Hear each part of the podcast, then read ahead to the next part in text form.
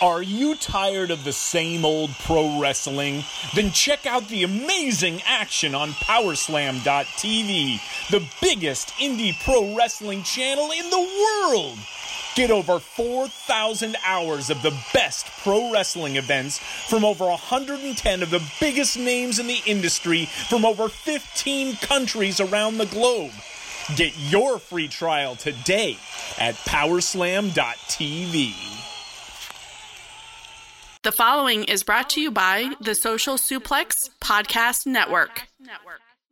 Hey, what's up? This is Jeff Cobb, and you're listening to Keep It a Strong Style. Now, Tanahashi, a labored leap over the top, and he will look to take flight. Jay White slowly pulling himself up, slowly getting to his feet. Ace is high, ace is high. Wait a minute! Caught him out of midair! Blade Runner! Blade Runner! Blade Runner! Two! He has done it! You see that? You see that? We've got a new IWGP Heavyweight Champion. We've got a new era.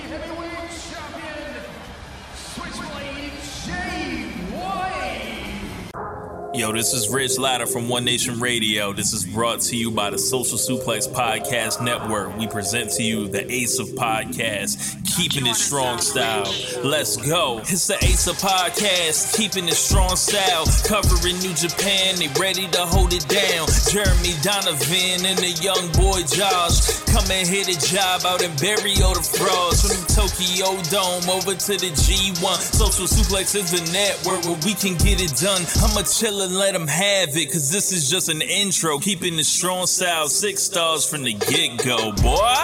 Yeah, from Tampa Bay to the Tokyo Dome, this is Keeping It Strong Style with your hosts, Jeremy Donovan and the young boy Joshua Smith. And thank you for listening.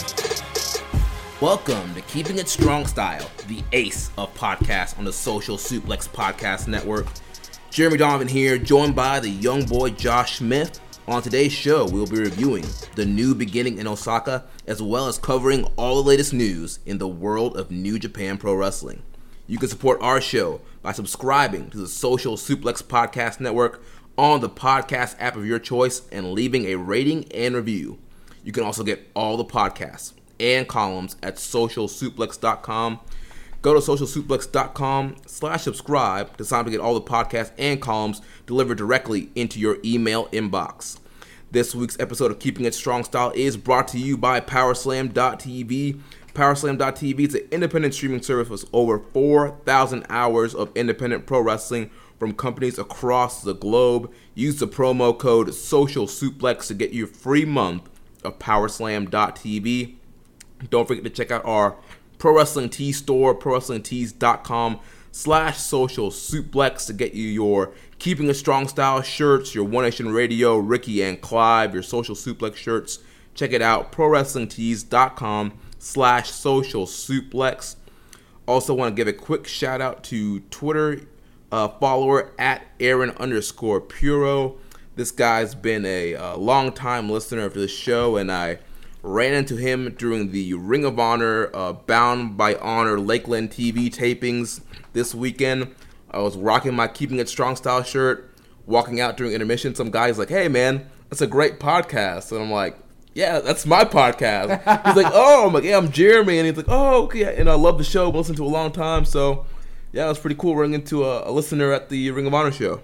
Bro, you're you're such a freaking mark for yourself. Oh, I am. I'm not. I'm not gonna lie, dude. I, I'm a mark for myself. I know I am. Like like walking around in public and being like, "Yo, check out my shirt. this is my show." That's hilarious, man. gotta spread the good word. No, seriously, guys. Like, think about it for a minute. We bring so much positivity and goodness into the radio waves, into your, you know, rides to work, you're you're sitting there at the job, whatever it is that you do when you listen to this, we brighten that up. We we enliven it and we make things so much better. Not only do we bring you the best New Japan Pro Wrestling podcast in all of the internet, the Ace of podcasts, we partner with Powerslam.tv to give you a month of free independent wrestling viewing and We have one of the cleanest designed T-shirts on all of ProWrestlingTees.com. And what is? How much is it? Twenty bucks? Yeah, nineteen ninety nine 19, it's not even 20 bucks. It's, plus shipping handling. You handle the shipping and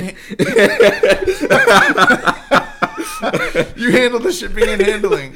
But listen, at 19.99, that is a clean shirt. Jeremy's been sporting it. I've been getting jealous, bro. Like our the logo to our shirt to our show is Dude, yeah. It's shout raw. out once again to Sir Mike Fergus. Mike Fergus. Who created the logo for created all the social suplex logos. I'm sure he doesn't even listen to the show. Like he's never hears this, but shout out to him anyways.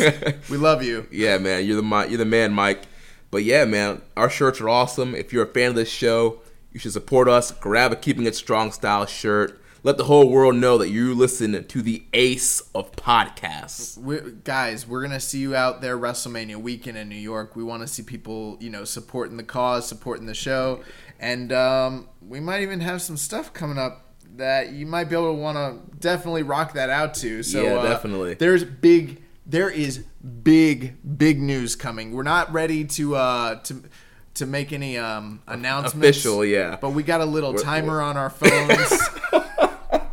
we got a little timer on our phones, and it's counting down every Oh day. my gosh. And uh, we gotta cross some T's and dot some I's. But seriously, when when when I say there's something big coming, I literally Dude, this is gonna be potentially this is gonna be potentially the biggest thing to ever happen to social suplex. yeah yeah yeah yeah. Like well. You guys signed me, and that pretty much was the biggest. Yeah, thing. I, I broke the bank uh, signing you to this to uh, keeping a strong style.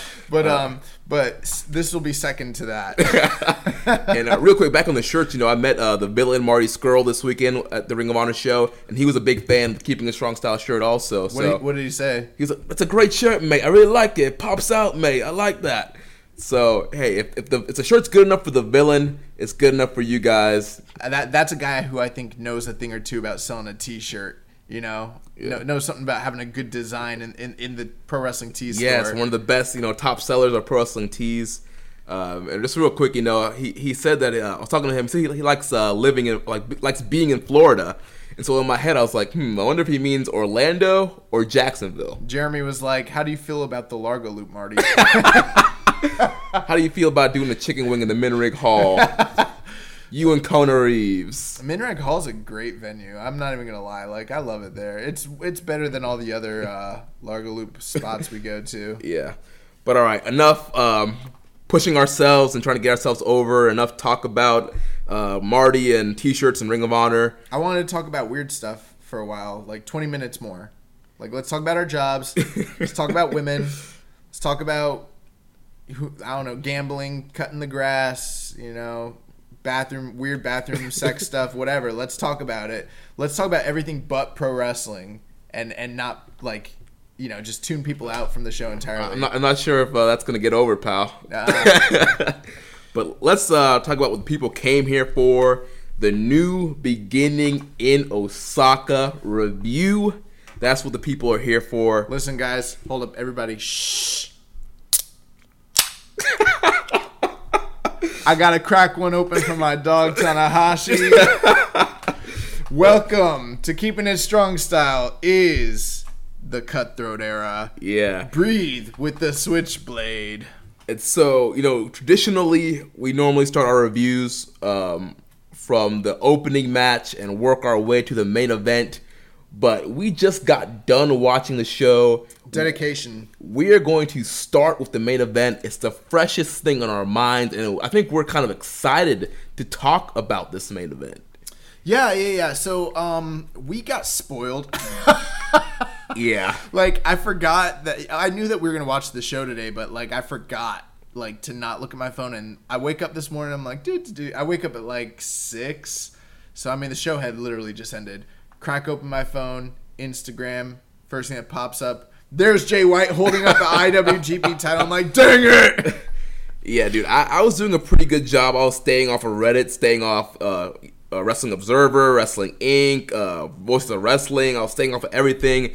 And then one of my Twitter threads uh, shared something about Jay White, and then I got sucked into Twitter, uh, kind of wormhole, and saw Jay White was tr- uh, trending on Twitter. So at that point, I was like, oh, he probably won the belt. And then I went on Facebook, another wrestling group that I'm a part of. They posted something about you know shocking news in Japan, and then in the comment section there was a picture of Jay White with the belt. You're part of a wrestling group that I'm not part of. Yeah, part of the uh, the club. It's uh, Floyd Johnson Jr.'s co-host of All Things Elite. He's uh that's his uh, Facebook group. Oh, gotcha. Um, I'm I'm glad for the invite. Gl- thanks, thanks, Floyd. It's open invite, man. It's, Whatever. No, no it, it's the club. It's it's not open invite if it's a club. It, it's private, and I'm I'm not part of the club. I'm I'm I'm I'm an outsider. You know you're, you're, you're on the edge. I'm gonna have to like grab uh, some jeans and like a jean vest and be an outsider. um, but yeah, no. So I had mixed feelings going into this match because I already knew that Jay White was winning, and I didn't know. I mean, a I mis I didn't predict this accurately. Obviously, you did, so you probably felt. No, I did not. I went, with Tanahashi. Did we go both go Tanahashi? We both went Tanahashi. Oh, 'cause gotcha. I think because we were we were so focused on the MSG main event, I still am. and, and we were. I still am. I am too, I'm, like, but I'm. I, but I think we kind of overlooked this match a little bit. I don't And- think so. I think we were at least uh, last week, if you remember, I was incredibly torn about this. I was Mm-hmm. not super confident. Yeah, I wasn't super confident. Honestly, like I am like- not surprised that Jay White won. Yeah, there was a reason they had him beat Okada in the dome. You know what I mean? And and we were like, is it you know that they're just trying to establish a new star? And evidently, that's exactly what happened here. Um, so these guys come out. I was a little surprised that Jay didn't come out in the all white because it's a big big show, but maybe they didn't want to give away you know the uh, the obvious outcome. Yeah, Jay comes out. Um, you know, we got the the uh, Carnival of Champions or the Parade of Champions, which was great. And then Tanahashi came out. Luckily, he's kind of fixed his hair. It's not looking as janky and as uh, ragamuffiny as it was the last few weeks, so that's good. Um, that kind of gave me some hope that he was going to retain here. And these guys proceeded to have what I would consider their best match by far. By far. I um and maybe I'm not in the majority there. I I didn't love their King of Pro Wrestling match like a lot of people did, and I hated their G1 match. So yeah, I mean I haven't and I their Wrestle Kingdom match from you know last year was ju- it was, it was whatever, um, which basically left me with three matches that were fine but weren't like blow away like you know and I wasn't super excited about this except for the intrigue of what you know just what's gonna happen. But for the actual in ring standpoint, I wasn't necessarily expecting blowaway because I thought maybe these are just two guys who don't work well together. You know, Yeah. they they shattered that conception entirely. This match was great. Like I thought this match was really, really, really good. Um, Jeremy, what, what what were you thinking here? And you know, take us through it. So, dude, so like you mentioned, we went to the match spoiled. Uh, we knew we knew the outcome, and then you know uh, uh, some of the social suplex guys, they are messaging us throughout the day. You know, have you guys watched the match yet? What do you think about the match? And they kind of gave their opinions. We, we, we have some, some some members. I won't say any names. Uh, from from the Social Suplex podcasting network, but we got some naysayers, some non-believers, some of those who uh they, they don't like dusty old JY. White. You know what I'm saying? yeah.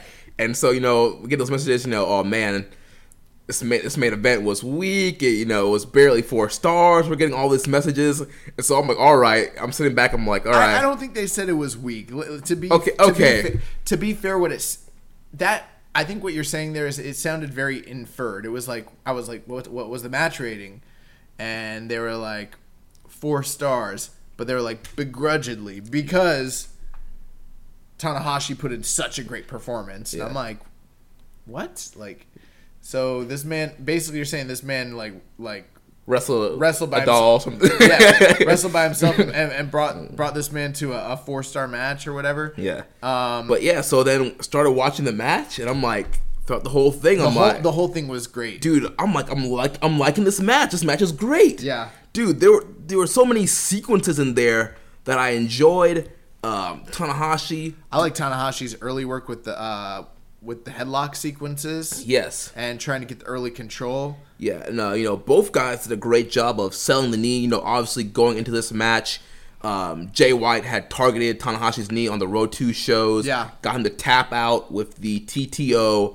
Um, and so that was that was the focus. He was working on the knee in this match. During the beginning, Tanahashi did a great job playing defense and keeping um, Jay White off of his legs, and um, he was able to work on Jay White's leg. Yeah, Jay Jay tried to powder and kind of control the pa- pace and tempo of the match, but every time he tried to get something started, Tanahashi was, you know, being the ring general he is. But I think really what turned the tide was that Saito suplex to the outside. That was the first like holy crap moment of the match Yeah. when he Saito Saito'd him right over the, Uh, the yeah. top rope. Mm-hmm. And yeah, from there that that kind of turned things into okay, the, the the leg is exposed, the knee is exposed, and uh, you know Jay White was vicious from there, just you know hammering the leg, ramming it into the post, uh, throwing him onto the outside commentary table. Yeah, he did like a um, a front suplex onto the commentary table. Tanahashi's knee hit the table. Uh, very vicious stuff. Yeah, attacking the leg. You know, several dragon screws, and then just some, some other his great offense. I mean, his um his uh, obviously the Saito suplexes, his flatliner German suplex combo, which is great. Love that. Um, he did a Death Valley driver that looked pretty great. Yeah, I, I thought Jay White had a lot of really innovative offense. Um, obviously, we've praised his Saito for a long time, but I mean, this guy was doing a lot of cool stuff, and not not just doing stuff, but he was doing it in at the right times in the match. And it, it's it's not all him. I mean, you, you have to praise both guys. Tanahashi's selling was just incredible in this match, um, raising the drama and, and making uh, Jay White look like a million bucks. Jay White had the perfect like snarkiness at, at the right times, just being kind of like a douche to him. Right? Is that this is all you got, Tana? Yeah. This is all you got, Tana? Yeah, any, anyone who, you know, I can understand when people say they don't like Jay White or whatever. I get that, you know, and I'm not telling you you got to love him. I'm not saying he's the best wrestler in the world, but this guy gets his character. When people tell me he's swaggerless or tell me he's got no juice, No charisma. no charisma, I'm like, you're, I, I don't see what you're seeing. Yeah, clearly we watched uh, two different matches because I saw a guy here. Two different performers. Yeah, I saw a guy here full of charisma, a guy that gets his character, a guy who knows how to generate heat, uh, to get sympathy on a baby face, and to to get a baby face over. Yeah. that's what I saw here. I liked. Uh, there was one point where um, Tanahashi was starting to regain control of the match, and he he attempted a sling blade, and Jay White just kind of sank down. Um, and when he sank down, it was like a play off of what Kenny had done in the Okada series, Yeah, but he wasn't actually exhausted.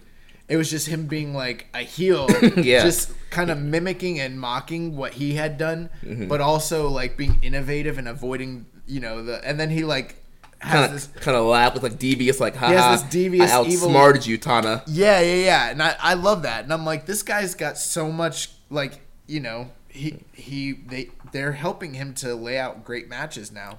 Yeah, and of course we had some traditional Tanahashi spots like the high fly flow to the outside. Uh, was able to hit that.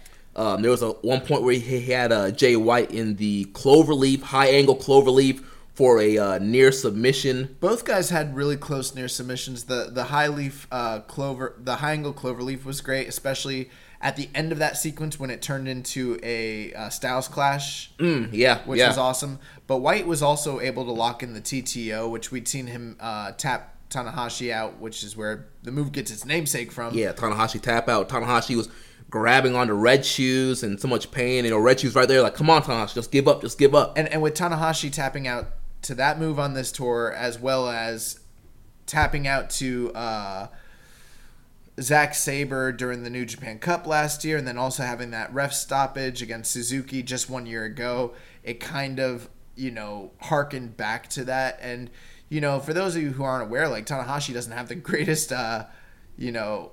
The greatest luck when it comes to Osaka and the new beginning. I, he he dropped uh, the title in 2012 to Okada. They did a great job uh, recapping that during the um, the pre-match presentation Yeah, during the VTR. the VTR. But I believe he also dropped the belt to um to AJ Styles at the new beginning a few years back as well. And then you know when you look at his IC title run last year with Suzuki, it's like and th- those all three of those matches were in Osaka. So yeah. um, yeah, Osaka, not a, not a great city uh, for the Ace.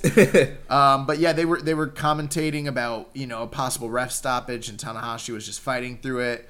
Um, eventually, though, we got an incredible series of sling blade counters. Like this one sequence where Jay just kept trying to put stuff together and like Tanahashi after and right before that Tanahashi had started killing him with dragon uh Dragon screws. dragon screws and then start hitting him with all the sling blades and it's it's amazing Tanahashi really can't do that much anymore and with what he can do he can get so much he maximizes everything that he does and can get so much out of it make and it, he there's no wasted motion he puts it right at the right time Dude, uh, Jay White had a great near fall at one point in the match with the, his, his old finisher, the Kiwi Crusher. that kiwi crusher spot was awesome yeah.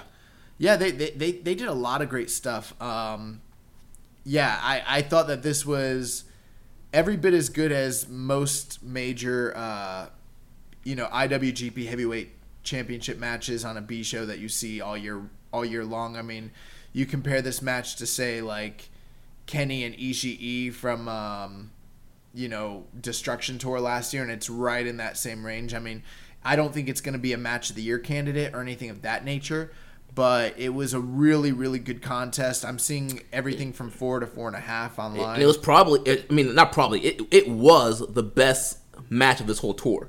It is the best match of the tour. Yeah, it is the best match of the night too. Yeah. Um, so basically, uh, every, everything gets to a point where um, Tanahashi tries to pull ahead of, of White. Um, Tanahashi ends up getting the Styles Clash, as we mentioned. Um, after that, he tries for a Dragon Suplex, but he has to settle for a Sling Blade. When uh, White looks to counter into a Blade Runner, a second Sling Blade is followed for a near fall. Um, he after that, Tanahashi hits Jay White with a Dragon Suplex for an incredibly close near fall. Um, Tanahashi was unable to hold the bridge and maintain it. So at this point, Tanahashi goes up for a high fly flow crossbody, and out of nowhere, Jay White just catches it, sets him down, Blade Runner, and that is it. One, two, three, and we have, ladies and gentlemen, A new IWGP Heavyweight Champion. the IWGP Championship. Jay White, uh, yeah, is crowned, and it, it's crazy, bro. Like, first off, it's like the way he's catching people into sling blades is like You mean the uh, the Blade Runner? the Blade Runner. Sorry, yeah. Um, I wouldn't say it's like the RKO out of nowhere, but it's kind of closer to But like it's uh, so abrupt. you know what it reminds me? It's closer to like the Diamond Cutter. Mm. Like he can catch you in any position out of nowhere, and like Yeah. you can't like you never know when it's gonna come. You know. Yeah. So it's not like Randy Orton just jumping out of nowhere, but it is closer to like DDP grabbing guys, setting them up, and then bang. Yeah. And that's what it feels like, and I'm like, oh my god, like I didn't. Um. Yeah, I didn't expect it, man. Like there were like 30 minutes, 30 minutes on the clock, and then suddenly Tanahashi's looking up at the lights right after like pretty much his best like string of offense during Yeah. the whole match.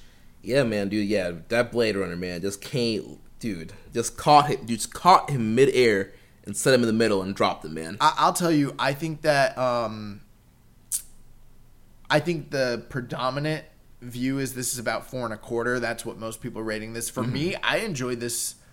I think a little bit more than that. I'm four and a half. dude. I'm four and a half, also, dude. I I, liked it a lot. I like the match a lot. I, I popped several times uh, throughout the match. I thought they told a great story. Um, both guys work on the knee. Innovative offense from Jay White. Um, yeah, man, I, I like this match. Here, here's what I'll also say about it.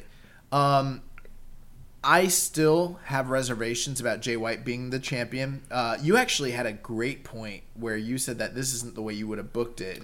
Yeah, I was saying, you know, I would have if it was if I was booking right now, I would have had Jay White win the Intercontinental title, and I would have done like a year of Jay White holding the IC, give him a nice long title reign with the IC, um, get some more experience wrestling some other guys, and just get him more used to kind of main eventing some B shows with that white strap, and then uh, propel him into the heavyweight title match. See, and I think you're way off base. I think it was a good call to, uh, you know, put the title on a part timer for six months and have it, you know, never never be defended. That that was the way to go. So definitely off base with that one. But no, um, I could totally see where you're coming from with that. But they um they had a goal from day one. They wanted to set this guy up as one of the pillars. Um, you know, everyone's talking about, and we'll get into it, but we're, we're talking about guys leaving New Japan and guys not being long for the promotion. And you know, this company has to set up and establish new stars.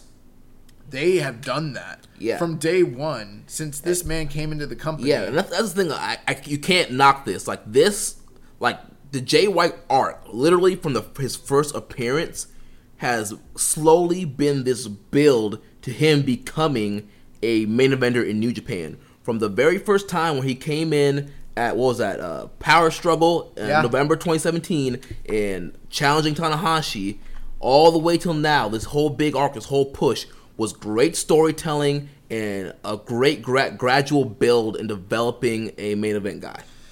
Yeah, so uh, Jay White bec- at 24, I think he's 24 years old. I think he's the fourth youngest uh, IWGP champion of all time.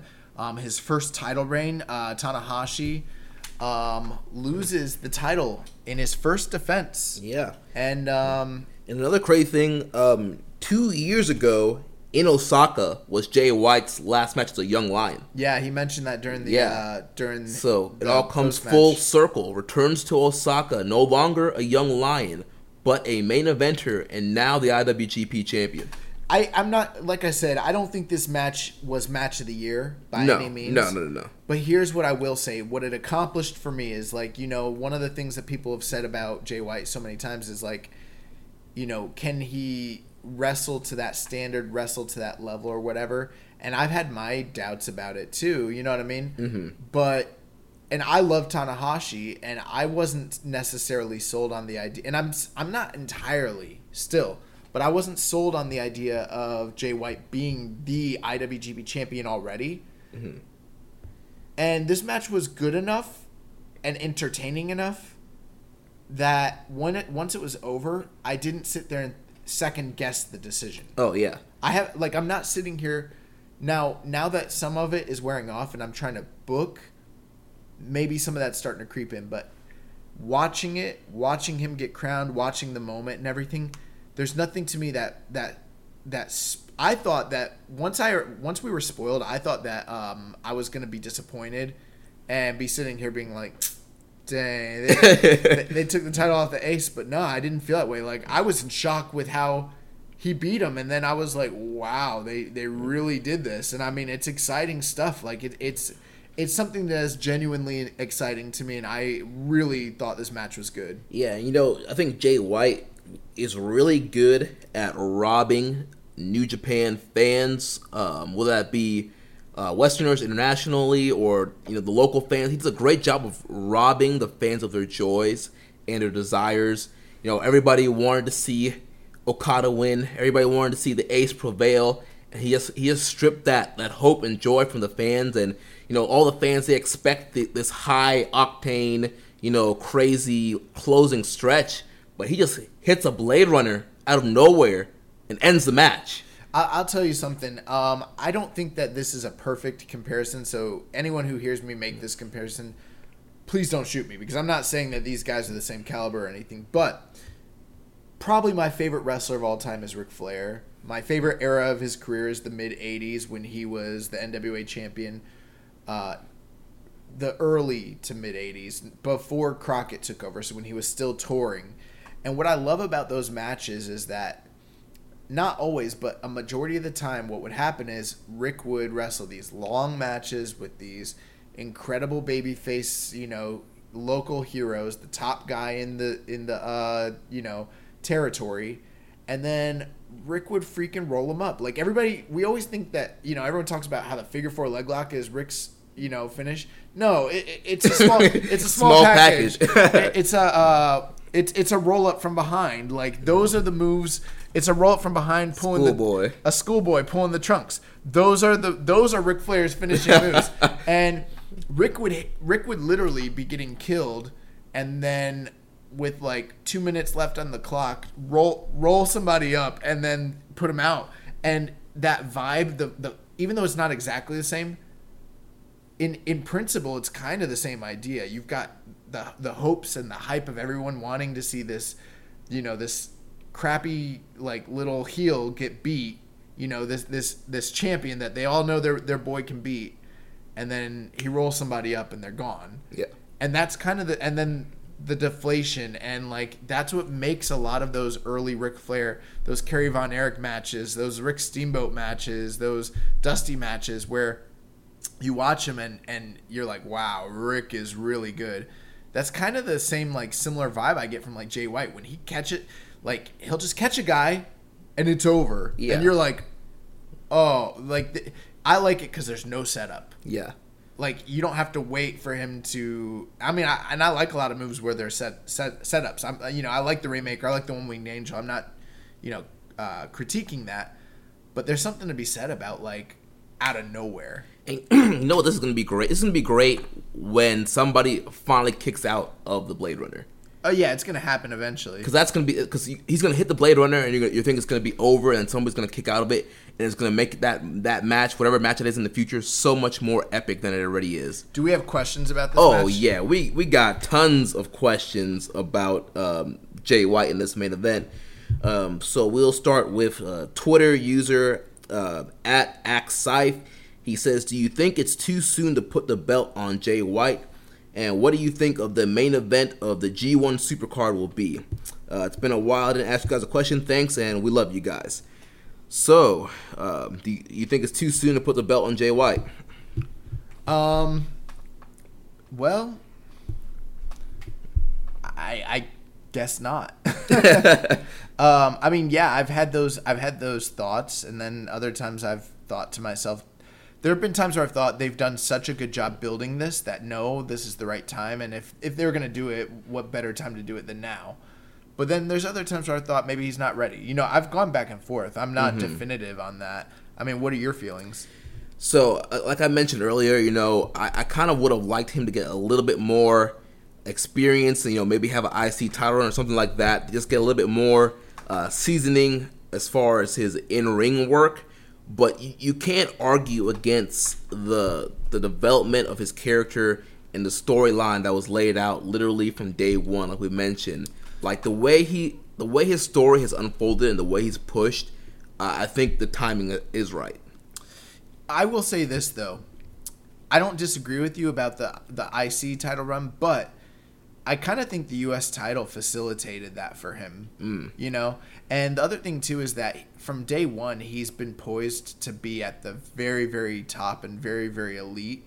I mean, one year ago he beat Kenny Omega for the U.S. title. And sure, like the story called for it to kind of be like an, a shock upset and kind of out of nowhere.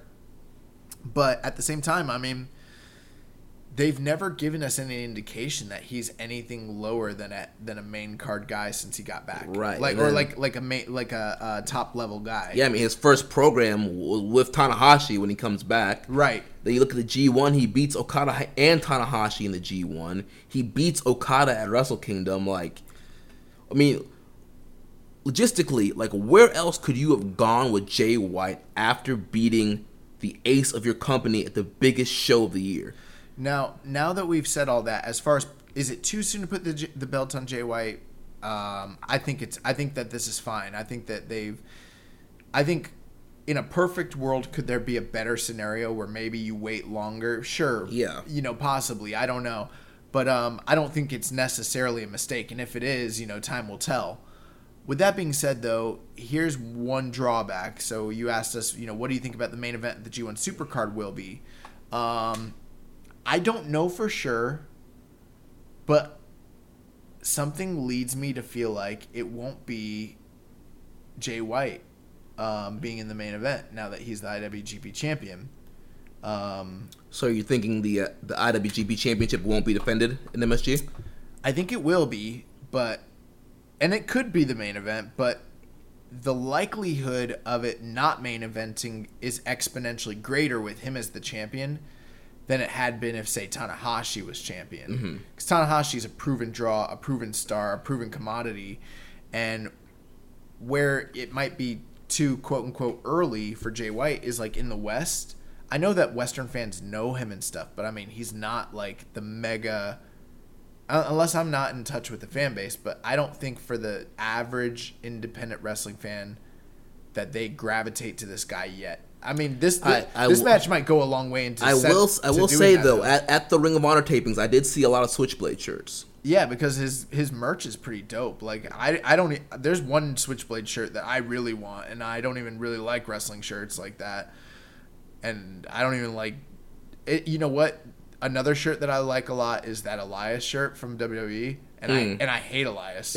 and like I don't want and I don't like wrestling shirts that much, but like I kind of want that Elias shirt. and I kind of so that's what I mean by like there's a Switchblade shirt that I think is really dope, and I'm kind of like, uh, but now I'm like maybe I need to sport it. Like I, I might need to buy it now before it, it, they stop making it. But, Yeah. Um, but what I mean by this is like if they wanted to run with like maybe a dream match instead of a, the title match at MSG, they could. If they wanted to run with the Ring of Honor Championship, because it is a co-branded event, maybe they do that. I mean, we don't know. Yeah, I think you know a lot of New Japan fans. You know, our teeth are so sunken into this MSG show, and we seem to forget about the Ring of Honor half of this show. There, there is going to be whether you want it or not. There's going to be a strong Ring of Honor presence at this show.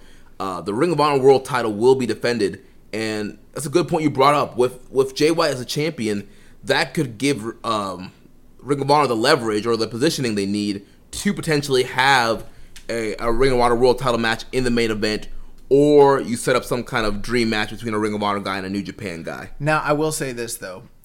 Supposing that the IWGP Championship headlines, I I've been saying this for a little bit now and I'm going to keep saying it and I feel even firmer in it now. I think Okada's winning the uh, New Japan New Cup. Japan Cup and I think that the main event will be Okada and Jay White. Yeah, well, that was our next question from Reddit user uh, Seth101793. He's asking who does Jay White face at MSG in the main event. Um, so yeah, you think it's Okada? I, I, I mean that I think that makes um, perfect sense along with the, the storyline that's going on right now and the whole rivalry between Jay White, um, Okada, Chaos, and Bullet Club and Sekigun. I definitely think um, Okada getting another crack at Jay White, especially now he's the champion, makes sense for MSG. Yeah, I agree. Uh, we got a question here from Reddit user Jar of Peanuts. With how negatively some people are reacting about Jay's championship victory, I was wondering if people had similar reactions when Okada won seven years ago, given how similar the situations are. Um, yeah. So I would say, I d- are people reacting really negatively to this? Honestly, you know, I've, I've kind of been off the internet. You're the wrong person to ask. I, I, yeah, I was trying to stay off the internet today um, to, to avoid spoilers, even though I eventually did get spoiled. So honestly, I really haven't been able to um, get a consensus of what the you know larger you know internet community is really saying. I haven't been on Reddit at all. I have not listened to Super J Cast yet. I have not listened to uh, Rich Rich Kraetsch put out a uh, instant reaction on the Patreon side of Voices of Wrestling. Haven't heard that yet. I haven't. I'm coming into this straight with just what I've watched and just my opinion. Um, so yeah, I have no idea um, what the general consensus is. I mean, I know that there are a lot of negative um, reactions out there, um, just based on Jay White's previous reputation and just what people people just don't like Jay White. So I know there's a lot of Jay White hate out there. Yeah, I mean, I don't. I'm not on the internet, so oh, I am, but I'm not on the. You know, I'm not on Twitter, so I don't really see what people are saying. So, but I will say this: yes, uh, was there a negative reaction when Okada had beaten Tanahashi? Absolutely, there was. And I mean, you can do your own research. Uh, you know, a great resource for this is the um, uh, what's his name? Who ma- the guy that makes the videos? Oh, um, wow! I can't believe I'm blanking on his name right now. I know why. Why do we do this? Like, it's because I haven't seen anything from him in a while. Um, wow. it's gonna come to us. Showbuckle. Oh yeah, Showbuckle. My There we go. God, what's wrong? Wow. yeah, the Showbuckle videos uh, detailing the history between Tanahashi and Okada are a great resource for that. But I mean, you have to also imagine though. I think that there's not a lot of similarities. If you want, if you want me to be honest, I don't think there's similarities at all. Okada and Tanahashi up to that point had had one match when Okada was a young lion in a showcase match. Um, Okada came back and he looked awful in his Wrestle Kingdom match against uh, Yoshihashi. He was an unknown commodity. Um, and then it was it was shocking at the time, and people were very upset because Tanahashi was at the top of a, a like a ten match undefeated streak, you know, or defense streak, um, one of the longest title reigns in history, and he gets beat by this Punk who they that no one thinks can really carry. Um, I think with Jay White, it's not the same at all. Jay White's a proven commodity. He's been here a year. Whether you like him or love him, everyone knows he can go. If you don't know that, then you're not actually following the product, or you you're just biased because I mean, you don't have to love the guy, but I mean, obviously he's a very good wrestler. You know, obviously, especially with this match. So um, now, anyone who who wants to criticize him getting this you know title, earning this title victory too soon, you might have a point there. You know, him not being ready, you might have a point there. Like I'm not I'm not telling anybody who has those viewpoints Right. that they're wrong. They might be entirely right, and this might be a big misstep. Um, But one thing I I will refuse to hear the argument that Jay White is a bad wrestler. he's not. He's he's a great you, wrestler. we can we can have a debate all day, like you mentioned, whether or not he's ready to be world champion, whether or not he's ready to be a main eventer. Because like many people, I do have my doubts. Also, like maybe you know, is he maybe he's not quite ready to be in all of these main events this year. But at the end of the day, he's still a very good wrestler. I'll, I'll say this though, you know, you want to compare this to another, like to okay, just like we'll just throw it out there, like WWE, very rarely will give a young guy a shot like this. You know what I mean? And build new stars. Like it's it's pretty. I mean, they do it every so often, but I mm-hmm. mean, it's pretty rare. Yeah. Whereas New Japan like does have a track record of building new guys, and sometimes it's out of necessity because people keep revolving out of the company. Um, but they're good at it. They're good at it, and you know, I can't. I mean, when was the last time like a, a really young guy got pushed in a year to win the belt in WWE at the main event level like this? Hmm. I, It's been a long time, right? yeah, it's been a hot minute. so Jinder Mahal. Jinder was. there, I, I, I have heard people comparing this to Jinder, and I don't think it's comparable Oh, at all. no! What's no? That's that's ridiculous. Um, also, Jar of Peanuts asked me that he's been watching 80s and 2000s New Japan. Uh, any Young Boy certified recommended matches? Um, yeah. Um, you know what? I'll, I'll throw this out there. I think that the match of the 80s is the 19. It's it you you're gonna have to clear some time. Clear some time. Give yourself about an hour or a little bit over an hour. But the uh, Hasey Goon versus the Ishin Gundan uh, gauntlet match from 1984 is by far the greatest New Japan match of the 80s. It's maybe even to this day, in my opinion, a top 10 New Japan match.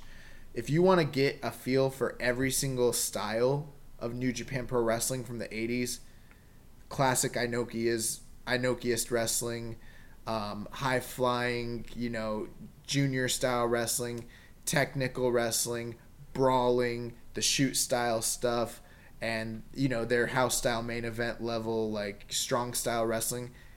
Every single one of those styles is represented in this match in a way that is perfect. You've got to go out of your way to watch that match. If you've never seen it, it's uh, Choshu's army against Inoki's army and and Fujinami. Do yourself a favor, watch that match. And I'm sure you know as you, you've been working on you know your '80s project, and I'm sure eventually down the line we'll do some kind of special episode or something with all the, the research and work you've been doing. Yeah, on that. eventually, eventually we'll get to something like that. Um, next question comes from Twitter user um, at 90, 91 Reasons You Lose. In your opinions, how well do you see Jay White's IWGP Heavyweight Championship reign going? Do you see it being successful? Also, if White as champion, who do you guys predict we will see main event MSG now? Um, yeah, I think it's going great so far from what I've seen. Uh, I think he's carrying the belt with a lot of dignity, and uh, yeah, he he's a great champion. Yeah, this uh, you know few hour title reign has been one of the best few hour title reigns. Illustrious. um, No, you know what? I, I I could see Jay White having a lengthy title reign. You know, you know all the reports and kind of rumors out there is that Jay White is being positioned in the in the way that Kenny Omega would have been, been positioned this year. Um, he's feeling in that you know top uh, Gaijin spot right now, and so with him winning the title um, right off of Tanahashi, like you were mentioning earlier, they, they really don't do quick title changes often in New Japan. Well, we're going into the dark ages, is what's happening here.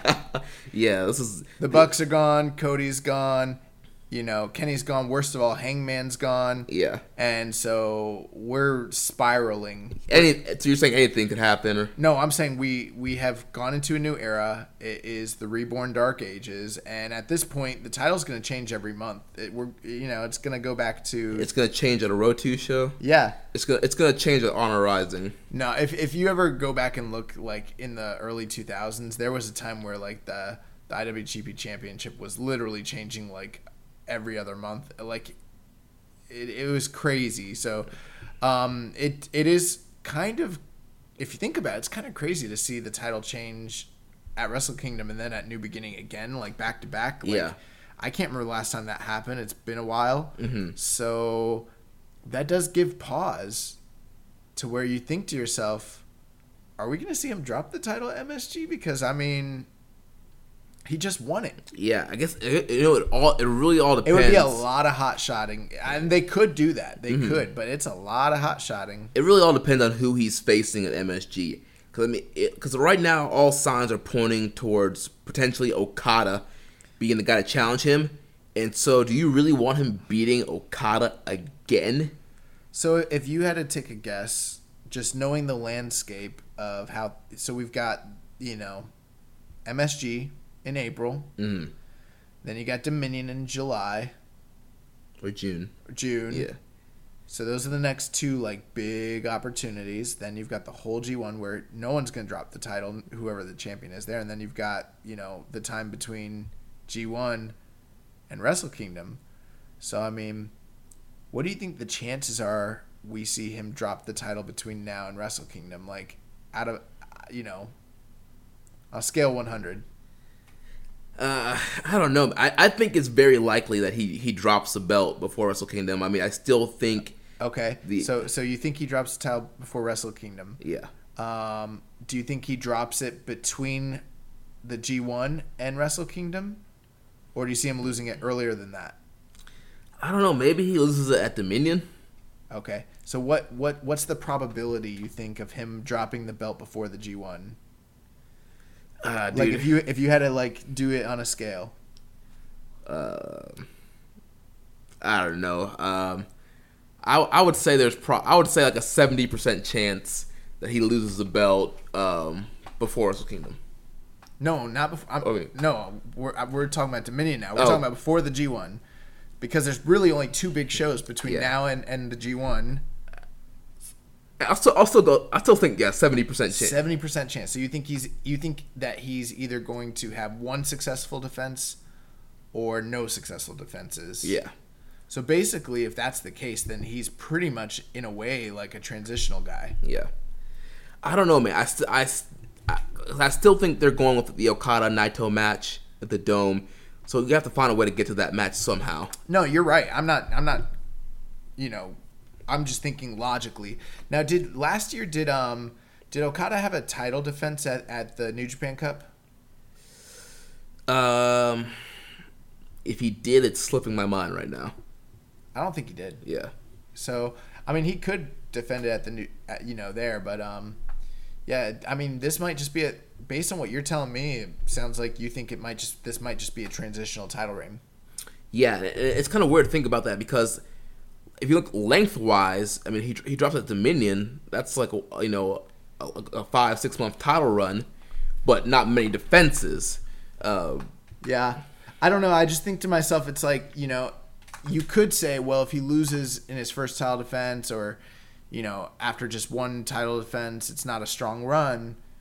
And someone could rebuttal that and be like, well, look at the past. Look at him beating Okada. Look at him beating Tanahashi. It's kind of hard to put him over any stronger than that. Yeah. You know, unless you want to give him a really lengthy title reign, which would indicate that he pretty much need to be the champion going through the G1. Yeah. Um, so, but yeah, I mean, I agree with you. I think that I think this could be. I think it's. I feel it is more likely that he will either drop the title at MSG or Dominion than it is that he'll carry it through the G1. Yeah. Um, next question comes from Reddit user WRPLA101. Um, with everybody having predictions on who White might face at MSG, does it matter? Because will he actually drop it anyway? Does it not seem unlikely that they switch the belt in consecutive matches after short reigns with no defenses? So he pretty much just kind of um, talking about that you've been reading the question. Um, like we mentioned, traditionally, the past few years, New Japan does not usually do quick uh, title changes like this.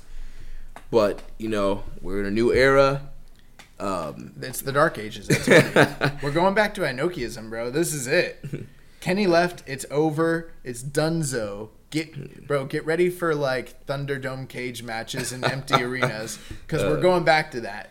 It's happening. But you know, with with Okada potentially being the guy to challenge Jay White, I, I have a hard time seeing Okada lose again to Jay White in a big match. I, it might not be Okada. that, that that's, that's the good point. It might not be Okada. There are a couple. It's another name that we'll talk about um, a little bit later, um, who could be a strong favorite into winning this uh, New Japan Cup. Yano. Oh yeah, dude, Yano can pin anybody. Yano versus Jay White.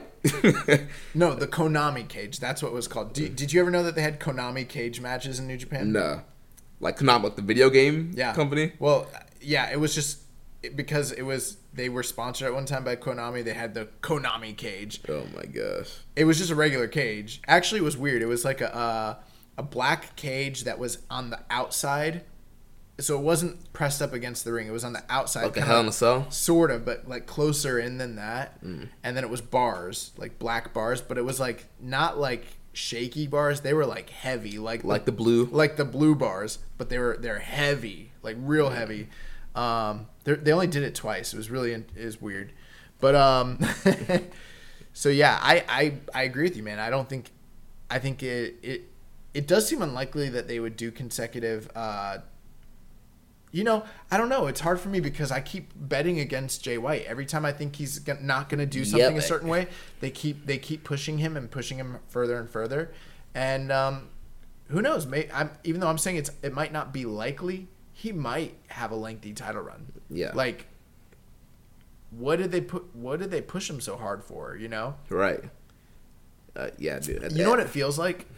It feels like they're gonna gauge, and if he's like over now because of this, then maybe they're like, all right, we're good. He's established. We can take the belt off of him, and maybe they might be like, he's not quite there yet. Let's give him a few more title defenses. Let's give him a few more big wins. Yeah. Because they're like, we're all in on this guy. Like he's here. Like he's this is what we're doing. So. Yeah. You know, some people might even argue that this is Roman Reigns esque. Oh wow. uh, next question comes from our boy Rich. He says, "How do you feel about the end of blowaway IWGP title matches for the time being?" Um, I thought that that was a really good IWGP title match. So did I. I mean, it, it wasn't four point seven five. It wasn't five. It wasn't five and a half. It wasn't six. It wasn't seven. Um, but I There's no such thing as anything above a five star match. Period. there's all, you can go beyond, Josh. You cannot go beyond. there's there's always another limit. Uh, but uh, I thought I thought this was a very good title match, and you know there's hey, hey, let's not even do this. Rich, you're a hater. The match was great. Jay White's better than you guys give him credit for. Let's move on. next question. I love, I love that he's not on the show, so he can't literally say anything back to me at all. we'll, we'll hear it later in the uh, the message in the thread, uh, or he'll call us or something. Uh, next question comes from uh, the implications from LLP at the damn implicat on Twitter. Uh, a nice easy one for you. With Jay White now as champion, who's winning the New Japan Cup? Wow. Uh, yeah, everyone. I, I, there's so much interest in this. It's very interesting, but yeah, I, I think it's Okada. But I I thought it was gonna be Okada regardless. I thought Okada and Tanahashi made sense. I think Okada and um, Jay White make sense. I think you can go other directions. Yeah, I don't think you have to go Okada. Um, but he he's a favorite in my mind. it from a story perspective. But you know what? Last year, remember, I kind of thought that Tanahashi made sense for the story reasons, and then they went the total opposite way and they held off and did him the next month. Yeah, They could do that. They could hold off that Okada match till like say Dominion yeah, and give us something else at MSG. But I feel like American fans are expecting or hoping for a title change. And so then maybe that puts added pressure on them to do the Okada match. So um, I'm expecting Okada personally. That's my opinion. yeah. And we pretty much had the same question from Howard Chilling, saying with Naito as IC champion, Jay White with the big belt, who wins the New Japan Cup? And so yeah, I mean, from a storyline purpose, I think Okada makes sense. There's somebody else that could potentially win it, and we'll, we'll talk about him in a little bit. I mean, there. uh, In all honesty, I mean, yes, there's another, uh, there's another name, but there's plenty of people who could hypothetically win it. I think. Yeah, I, I mean, I just say it because none of us thought Zack Sabre was winning last year. yeah. Uh, so I think that that's pretty much all the questions that uh, revolve around Jay White. Also, speaking of which, Naito was pressing very, very hard to be included in the uh, New Japan Cup. Maybe there's a possibility. I mean, we don't know yet, but it is a possibility that maybe they forego the whole other champions can't be in the tournament sort of deal. You Yeah, know? yeah. Um, because anyone who's in the tournament is going to cha- challenge for the IWGP title most likely, anyways. So, I would like them to get rid of that and put Naito in the in the you know tournament. yeah, that would be a, an interesting thing to do. Change it up a little bit. He said, in addition, who stands to gain the most from this new era heading into the G1 later this year? Well, I mean, Do we want to hold off that question till later? Is that what you're doing? yeah, I was gonna hold off on that one. Okay, we'll, we'll, we'll get back to it. We'll, we'll, we'll circle back on this one. Yeah. Uh, so all right, so let's run down the uh, rest of this Osaka card. Um, so before that match, we had uh, Kazuchika Okada taking on uh, the Rogue General of the Bullet Club, Bad Luck Fale, accompanied by uh, Chase Owens and Yujiro Takahashi. This was the tiebreaker match. These guys have are three and three in singles matches prior to this, and um, yeah, you know what? Okada does it again. And when I say he does it again, you might be thinking he brings uh, Bad Luck Fale to a great match. No, that's not what I'm talking about. He got the crowd to pop for the shorts again. Dude, literally every appearance since after Wrestle Kingdom 13, the crowd pops every time they see the shorts. On the Road 2 shows, on the big shows, he pulls that little skirt thing off, and the crowd loses their mind when they see the shorts. Every time he pulls that skirt, I pop. if you know what I'm saying. Oh my gosh. but yeah, um, you know, I thought this was a uh, not that bad of a match. I mean, I, I thought it was better than not that bad. I think it was one of the better Bad Luck Fale Okada matches. It might even be the best, the second best. I, I mean, obviously, I liked the title defense that Okada had against had against him uh, during his previous title run. But um, you know, it's funny because this match didn't. T- to me, it started out really slow and it wasn't really all that great. And then it picked up out of nowhere. it picked up and um, Okada was able to get so much out of Fale. And you know that's the funny thing is people were talking about the Jay White and Tanahashi match like like it was this big carry job or something. But I'll tell you what, this was a carry job. Oh yeah, dude. and, this, and and I don't even want to just call it a carry job. Like I something about Okada really brings it out of Fale and like. I almost feel a little bit like I have to eat crow because just last week I was severely criticized. oh, me too. We were both burying Fale. And then he comes out here and he puts on like a really, really, really good match. Yeah, well, uh, let's not get it twisted. I mean, this was kind of a smoke and mirrors match. Um, you, you had Yujiro and Chase kind of running around outside. But I thought it all fit, and I thought it, yeah, it yeah. all added. Yeah, you know, um, they did some great kind of storytelling with the whole big man, small man kind of dynamic. They did the uh, Hulk Andre spot from WrestleMania 3 where Okada goes for the slam, but Fale uh, drops on top of him for the near fall. Um, yeah, and just Okada just did a great job pretty much just working around Bad Luck Fale and just getting Fale to do what he needed him to do to have a good match. And um, Okada hit an impressive um, that that air raid crash neckbreaker thing he does. Uh, yeah, that was awesome. Yeah, so I mean, there were some impressive spots. That that was something that like I literally I couldn't believe he got him up for that safely. There's a lot of a lot of bumps that um Fale took in this match that I was very nervous about. Um, that top rope turnbuckle uh, suplex, Oh yeah, dude. That yeah, dude. Oh, Um, Bad Luck Fale had his bumping shoes on tonight. even just a like simple backdrop, like just with the way gravity and the, his size, I'm like, if he didn't get all the way over, this could like be last bump territory. Yeah. But yeah, Fale was bumping in this match, which is probably what made it so good. but um, it was it was really really really good, and finally Okada caught him with the um.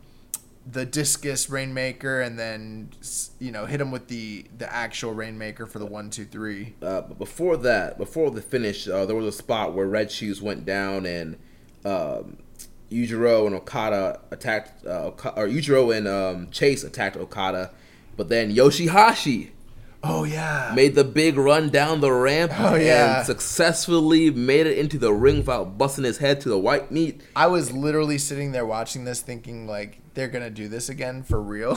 Far out. Uh, we had a uh, question from Reddit user um, Eater of Bread.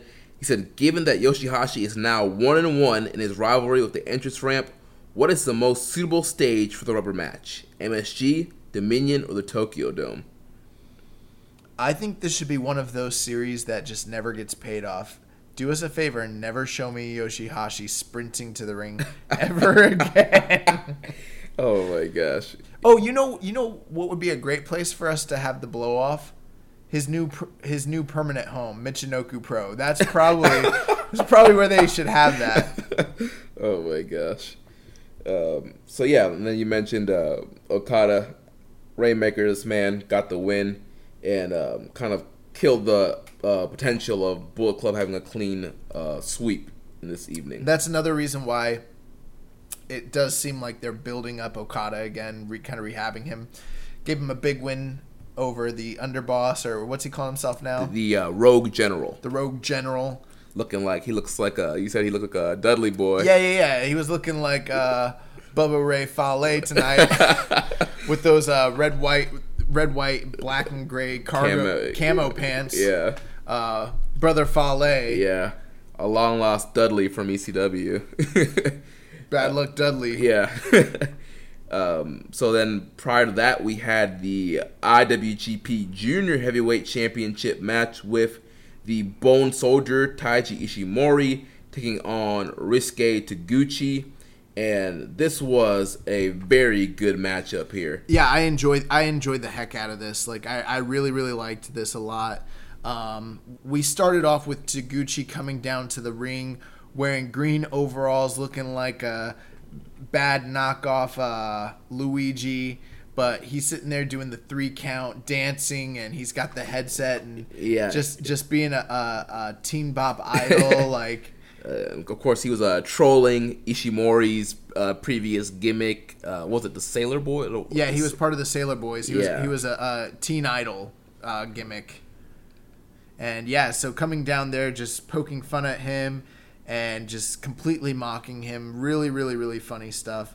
And then, um, you know, once the match got started, though, these guys went out there. They had a heck of a match. Yeah, we got big match Taguchi. He had his working boots on tonight. Yeah. And yeah, man, this was a, a great back and forth matchup um, with just the quickness and speed of Ishimori against kind of the uh, the, the antics of Taguchi.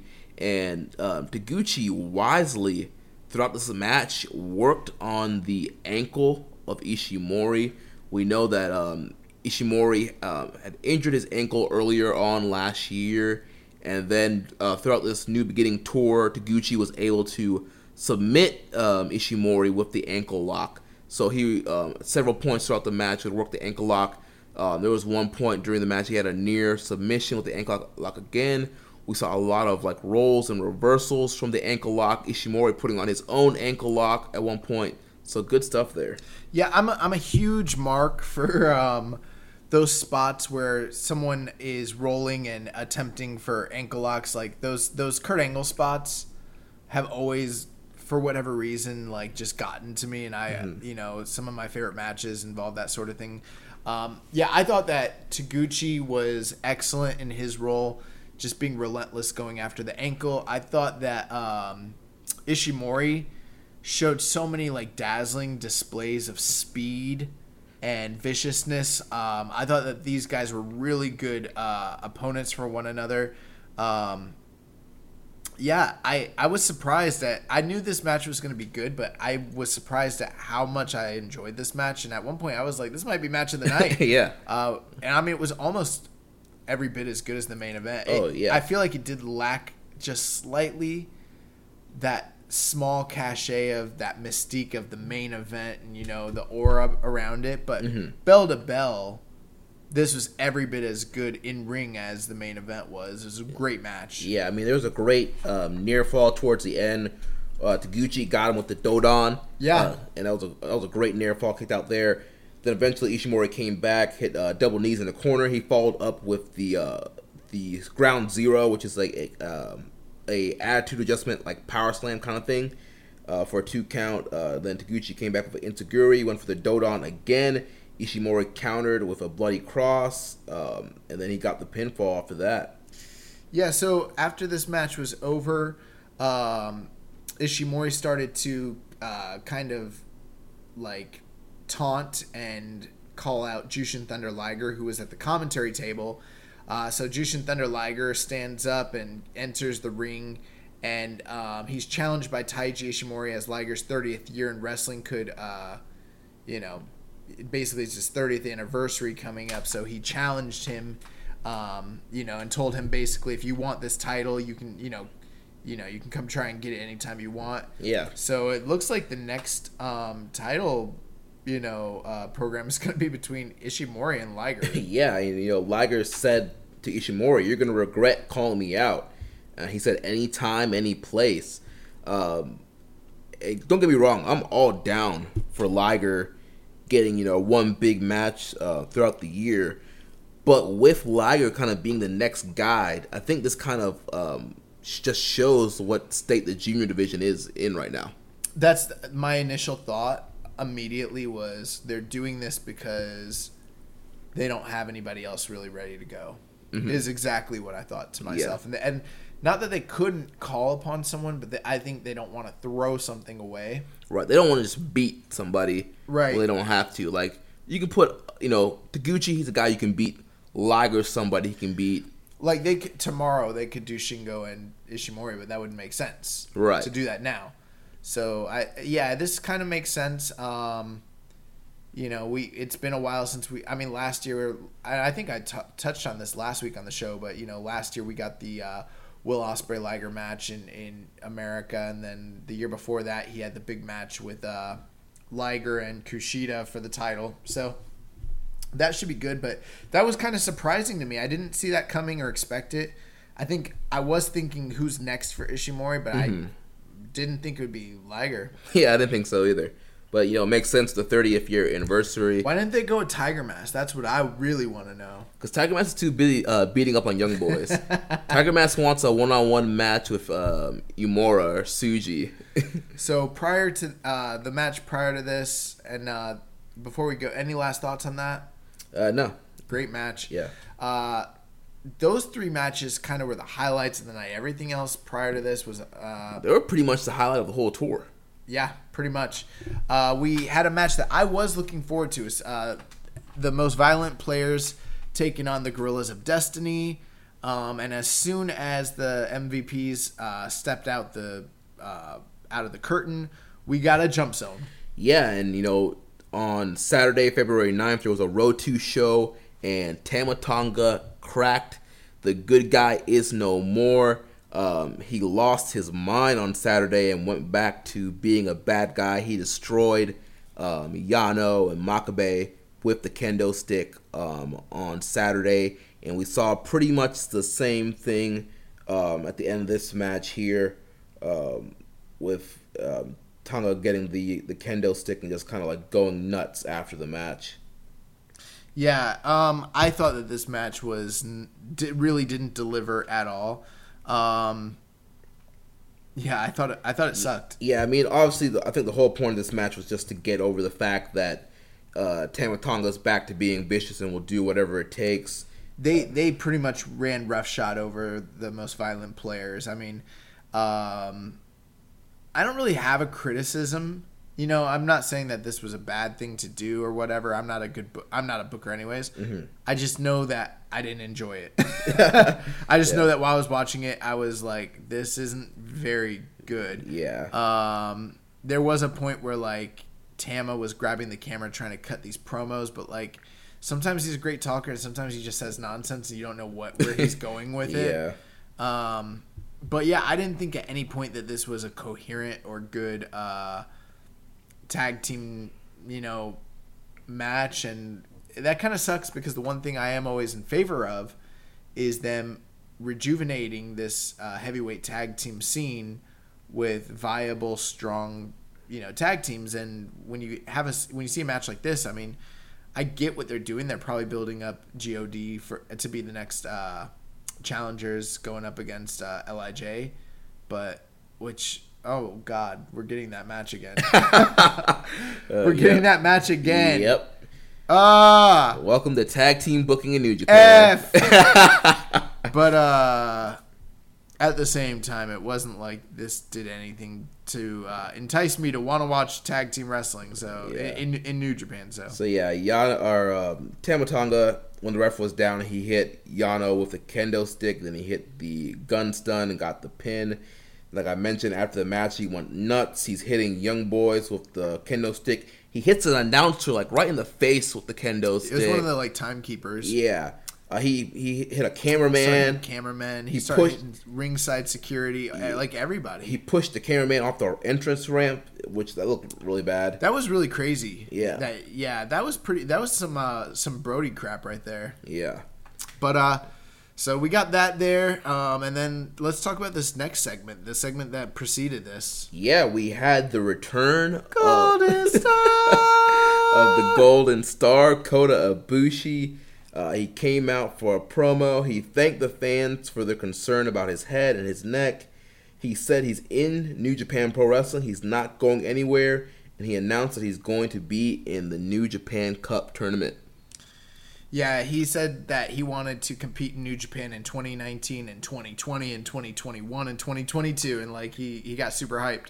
So um, very very very interesting because we'll talk about it in the news, but literally just this past weekend there was rumors flying around and reports that it would not be but just a you know a short near possibility in the future that he'd be wrestling for AEW Yeah. and um, we haven't we did not break this news but from what i've read online uh, according to our good friends over at the super j cast uh, joel um, had tweeted from their official twitter account that kota bushi is signed to a two-year deal with new japan pro wrestling which is very interesting because you know the story with Ibushi has always been um, this man refuses to sign a contract, just wants to be a freelancer, and that's the reason why he's never pushed all the way to the top.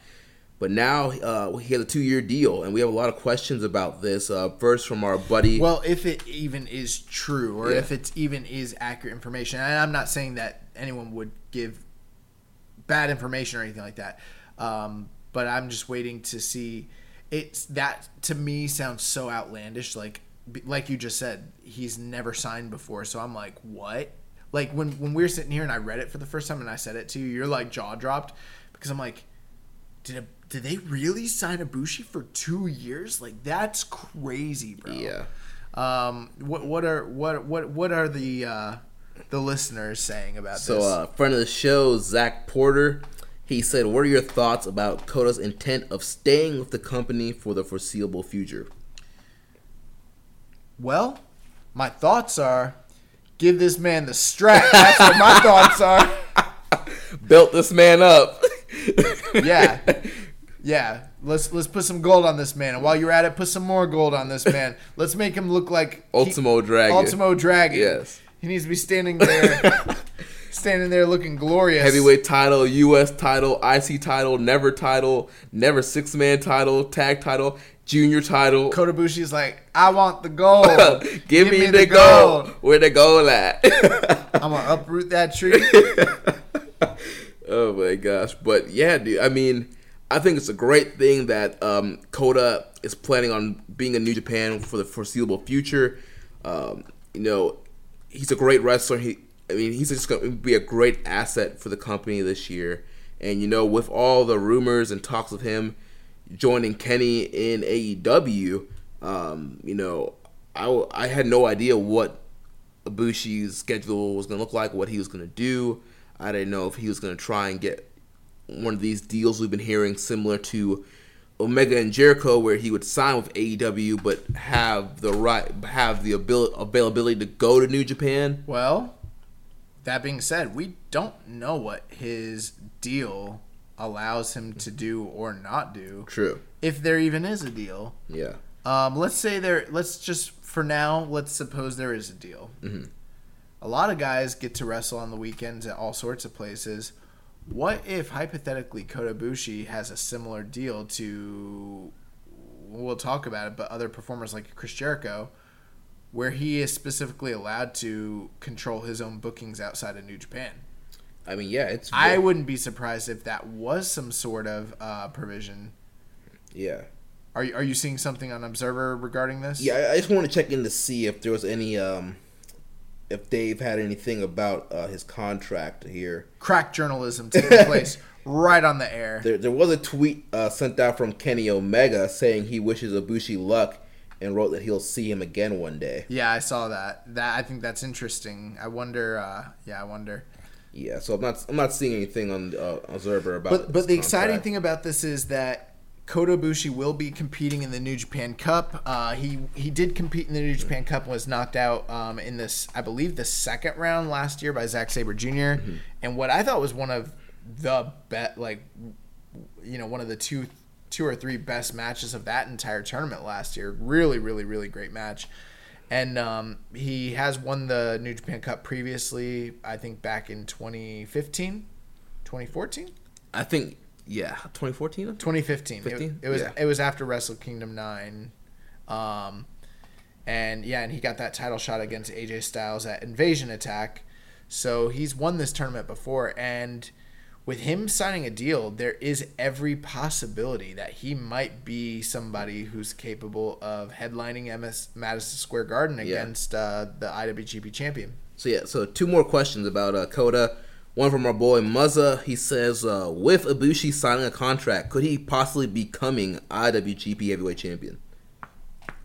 I hope so. I, Yeah. I, I Kota Ibushi's one of my favorite wrestlers out there, and um, I think this has always been one of the things in this company that has held him back. Yeah. And him showing them that if it's true that he signed a contract, which I'm sure it probably is, Mm-hmm. then yeah, I mean he should win the title. Yeah, I mean, the the contract situation has been the, the main thing that's held him back, like he said. So now that he's locked down, I mean, why not push this man to the moon? Um, he's, he's still pretty young, um, you know. I mean, he's kind of, you know, he's had his injury, so get him while he's hot and healthy and push this man. Uh, next question comes from uh, Twitter user uh, Kevin Crawford. He says, "If Kota wins the New Japan Cup, do you see him challenging Ospreay to get revenge, or challenging Jay White to main event MSG?" Wouldn't that be such a Kota Ibushi thing to do? Dude, when I read that que- when I read this question earlier, I was like, "That would be so Kota Ibushi Oh my God! to they win better the, not do that. to win the New, Jaca- New Japan Cup and be like." Jay why? no, no, no. I want Will Ospreay. I want the never belt. yeah, you know what that never title will mean? You're never winning the IWGP title, Kota Ibushi. Don't do stay far, far, far away. Um, no, I don't. I think that would be terrible if they did that. That wouldn't. That would be a, a step backwards for everybody involved. I think we all need to just move on and coronate the king, the new king of strong style, Kota Ibushi. Yes. Um, so yeah, that's it for the questions on Ibushi. So um, before the Ibushi promo, we had the Bullet Club team of Yujiro Takahashi and Chase Owens defeating uh, Yoshihashi and Tomoaki Honma. What a war. Fight forever. it's the guys. Sometimes we'll go to like uh, we'll go to indie shows and people will like chant that kind of stuff, but like at matches that are like That don't deserve it. most matches don't deserve it, but real some matches that like they'll be chanting it at stuff that I remember one time we were at a show, me and Rich. It was a NXT house show, and the main event was Lars Sullivan against Velveteen Dream. and like people were chanting this is awesome and i i was just being a troll because it was so bad. Like the match was not awesome. It wasn't even good. And while they were doing that i go fight forever! And like they stopped. Yeah.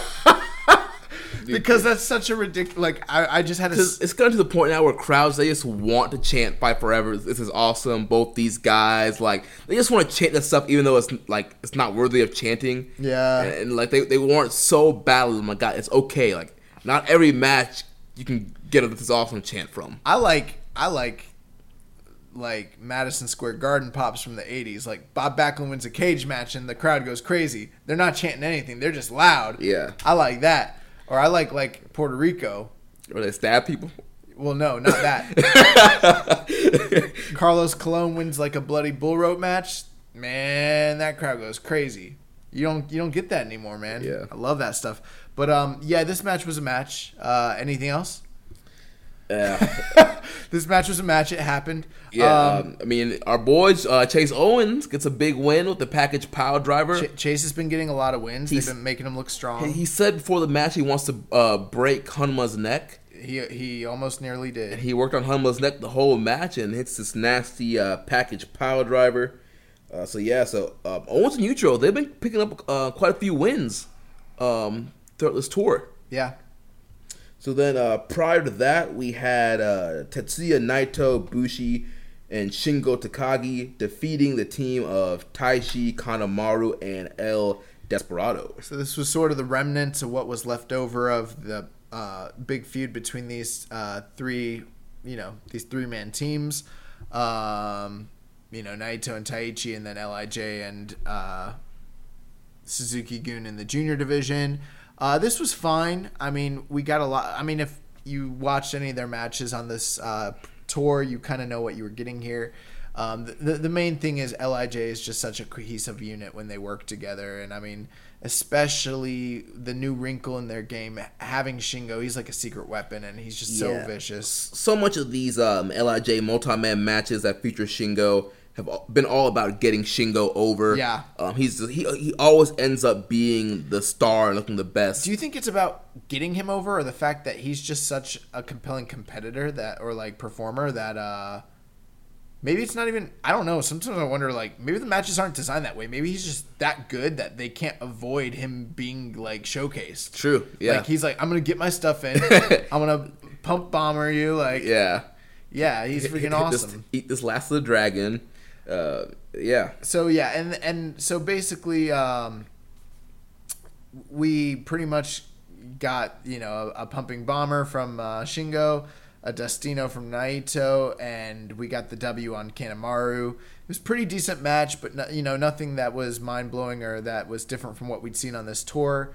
Uh, but this was pretty much the tail end of the feud that we've seen between these guys. I think that it, the issue between Suzuki Gun and um, and uh, Lij. Lij is is done, done, done. But what was really interesting was after the match, we had an appearance from Show and Yo.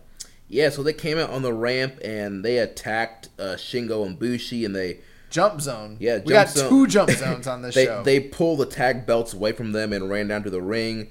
Um, and Yo cut a promo um, and announced that Roppongi 3K, the next challengers for the IWGP Junior Tag t- uh, titles, Fujin and Raijin, baby.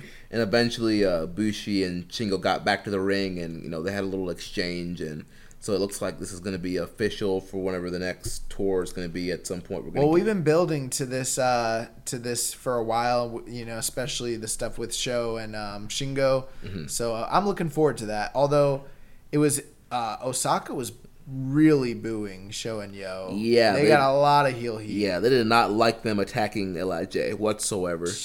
yeah. Um, got a question here from Reddit user WRPLA101. With the best of the Super Junior finals being such a big venue this year, will they book through the tournament to build a mask versus mask match between Bushi and Despy for the undercard?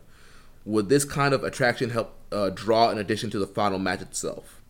That's a great. That's a great idea. I know that they've. Um, we didn't really touch on it here, but we mentioned it last week. But yes, you're right. Um, they continue to mention it on commentary, and it continued to be a major component of the matches between these guys, uh, all the way this match that we just mentioned, as well as the match that they had, uh, you know, a few nights ago on the road to New Beginning. So, um, could they hypothetically save that and do that for, as part of the uh, best Super Juniors? Yeah, I mean, I don't see why not. That that might be exactly what they do. Yeah, I mean, it's not going to hurt. Why not? I mean, it could be a great little addition to the tournament. Yeah, well, what he, what he's saying is like you know once the tournament's over, you do it as part of the finals. Yeah, the final night. Yeah, that would be yeah, that would be. A, I think that's a really smart idea. I- Yeah. you should be booking, man. Gedo, call this man up. Uh, and then one one more question about um, Naito here from Muzza. He says, "Who do you see challenging Naito for the IC title?" Hmm. I don't know. Yeah, honestly, at this point, yeah, it's I, I, I really can't think of who would be next. Um, maybe do you, do you, do you go back to Zack Sabre Jr.? That's like the first name that popped into my head as well. But I'm hoping that they do something different and just kind of get away from that entirely. Mm. I just don't know who's next. Like they haven't teased anything. They haven't had him involved with anybody. And I think we're waiting to see what happens with the New Japan Cup. Yeah, I think that's the main thing. yeah. Um, Um, and then a question Yeah, from uh, from Jai Bryan. He said, "What's next for Suzuki Gun? They're at rock bottom." And Taichi put out a tweet that said, "It's time for him." why are you reading Taichi's tweets? Like he's done. This guy's a jobber. He's just a guy now. Um, no, they're not at rock bottom. I mean, this is kind of what happens with them. They're never at the top. They're never at the bottom. They're they're an upper mid card heel faction um, in this company specifically. So I mean, what's next for them is they're gonna terrorize some people and win some belts. That's what's next for them. Yeah. Um, so that brings us to the the match prior. We had Lij, it's Evil and Sanada defeating the team of Shota Umino and Y- Ayato Yoshido. Yeah, I think uh, Yato Yoshida and Umino uh, earned this uh, this honor by picking up a, a great win on the road to New Beginning by defeating Yota Tsuji. yeah, Tsuji and uh, Tenzan in a tag match.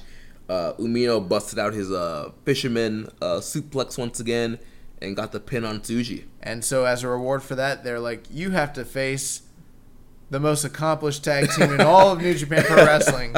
Have at it, young boy. Have at it, young boys. Um, so yeah, um, this was fine. Uh, nothing bad here, but you know, it's kind of what you'd expect. Uh, Evil and Sanada kind of took it easy, um, while the Young Lions worked really, really, really hard. And we got you know your standard three star match, and I mean, Yeah, nice, nice little gentleman's three. They hit Umino with the magic killer, and Sanada gets a pinfall. And then to open the show, Suzuki Gun, Minoru Suzuki, Takashi Iizuka, and Taka Michinoku taking on the team of Hiroyoshi Tenzan, Satoshi Kojima, and Jushin Thunder Liger. Uh, with Takashi Iizuka retiring in about 10 days' time, thank God. Yes. Cannot. Everyone's talking about, you know, this this countdown clock on Kenny's watch. I'm talking about this countdown clock on Iizuka's career.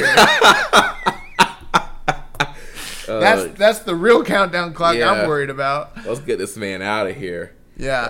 Uh, Um, but yeah, this match wasn't great, and Tenzan comes out and he's wearing a T-shirt from the Dark Ages, uh, commemor- commemorating his former team with Takashi Isaka. Throwback. Throwback Thursday, Throwback Monday.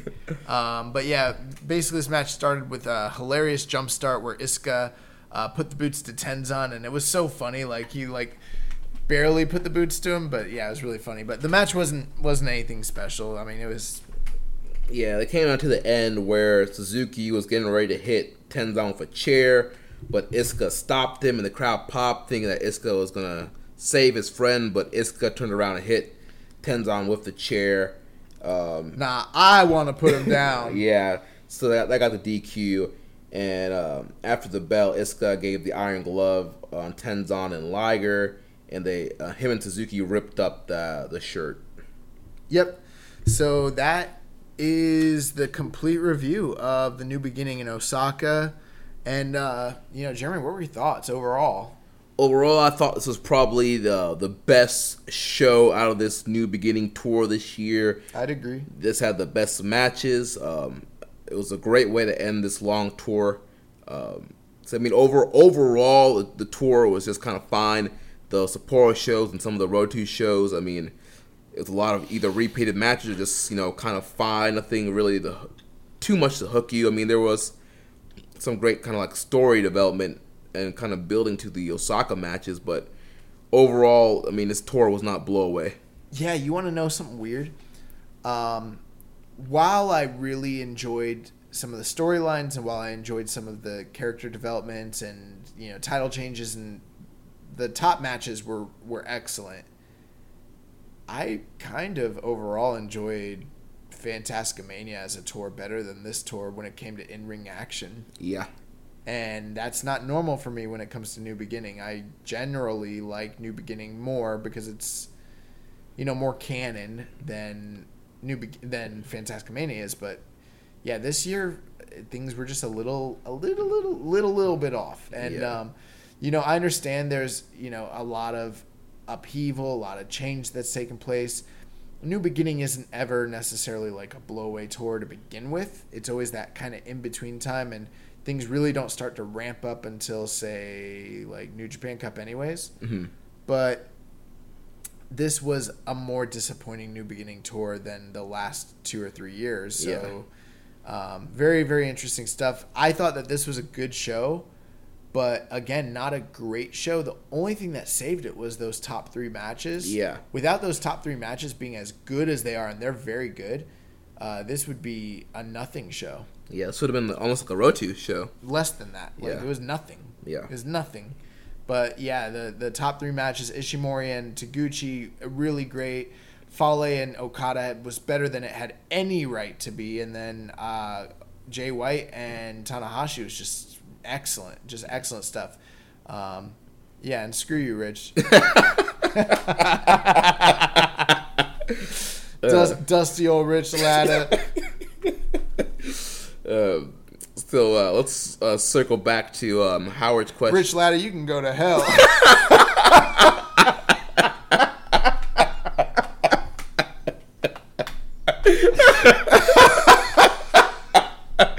Oh my gosh.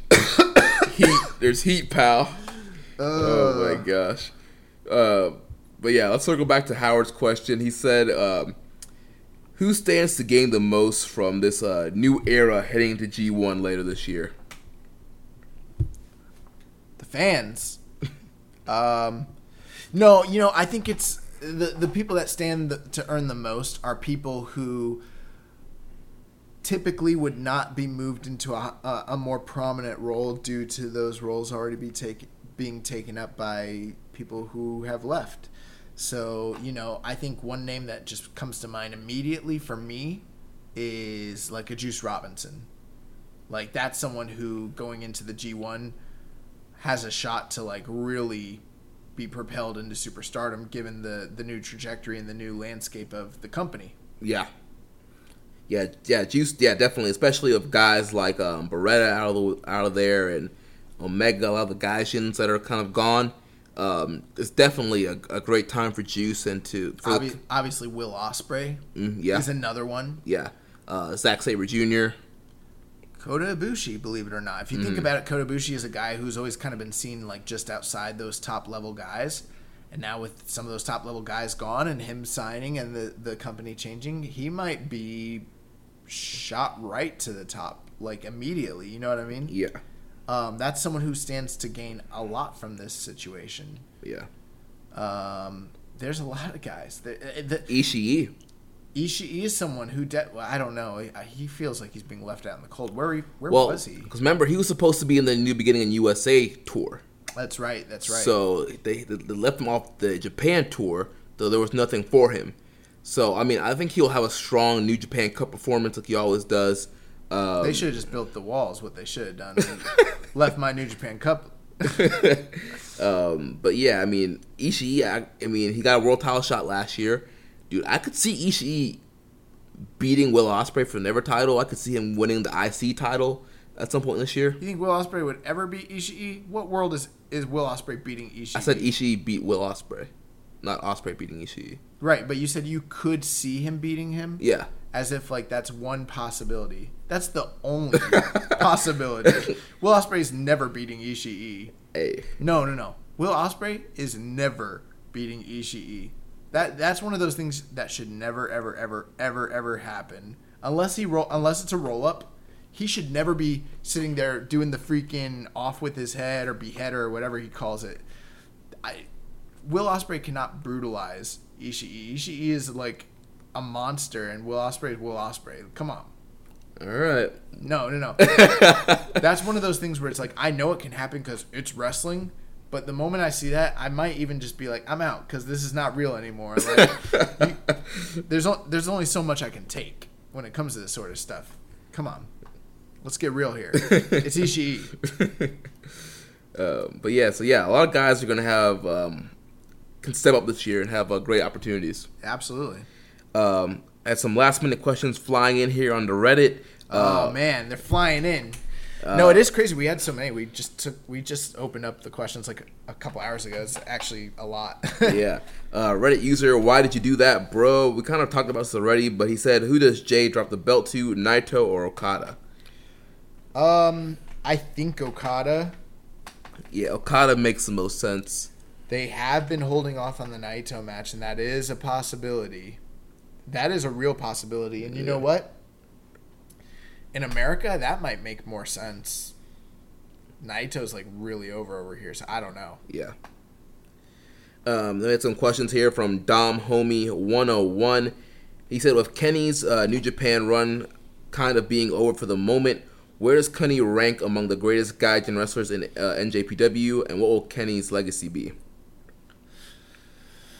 Whew, that is a tough question. Um,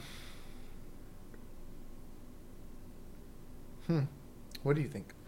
I mean, I think he he will go down as one of the you know greatest gaijins in New Japan Pro Wrestling history. Uh, I think his legacy will mainly revolve around the Okada matches. Um, you know, and you know, kind of breaking the star scale and just how incredible all those matches were, and the uh, the two out of three fall match at Dominion. So um, his G1 performances, I mean yeah, man, he's gonna go. He's gonna go down as literally one of the best bout machines of New Japan.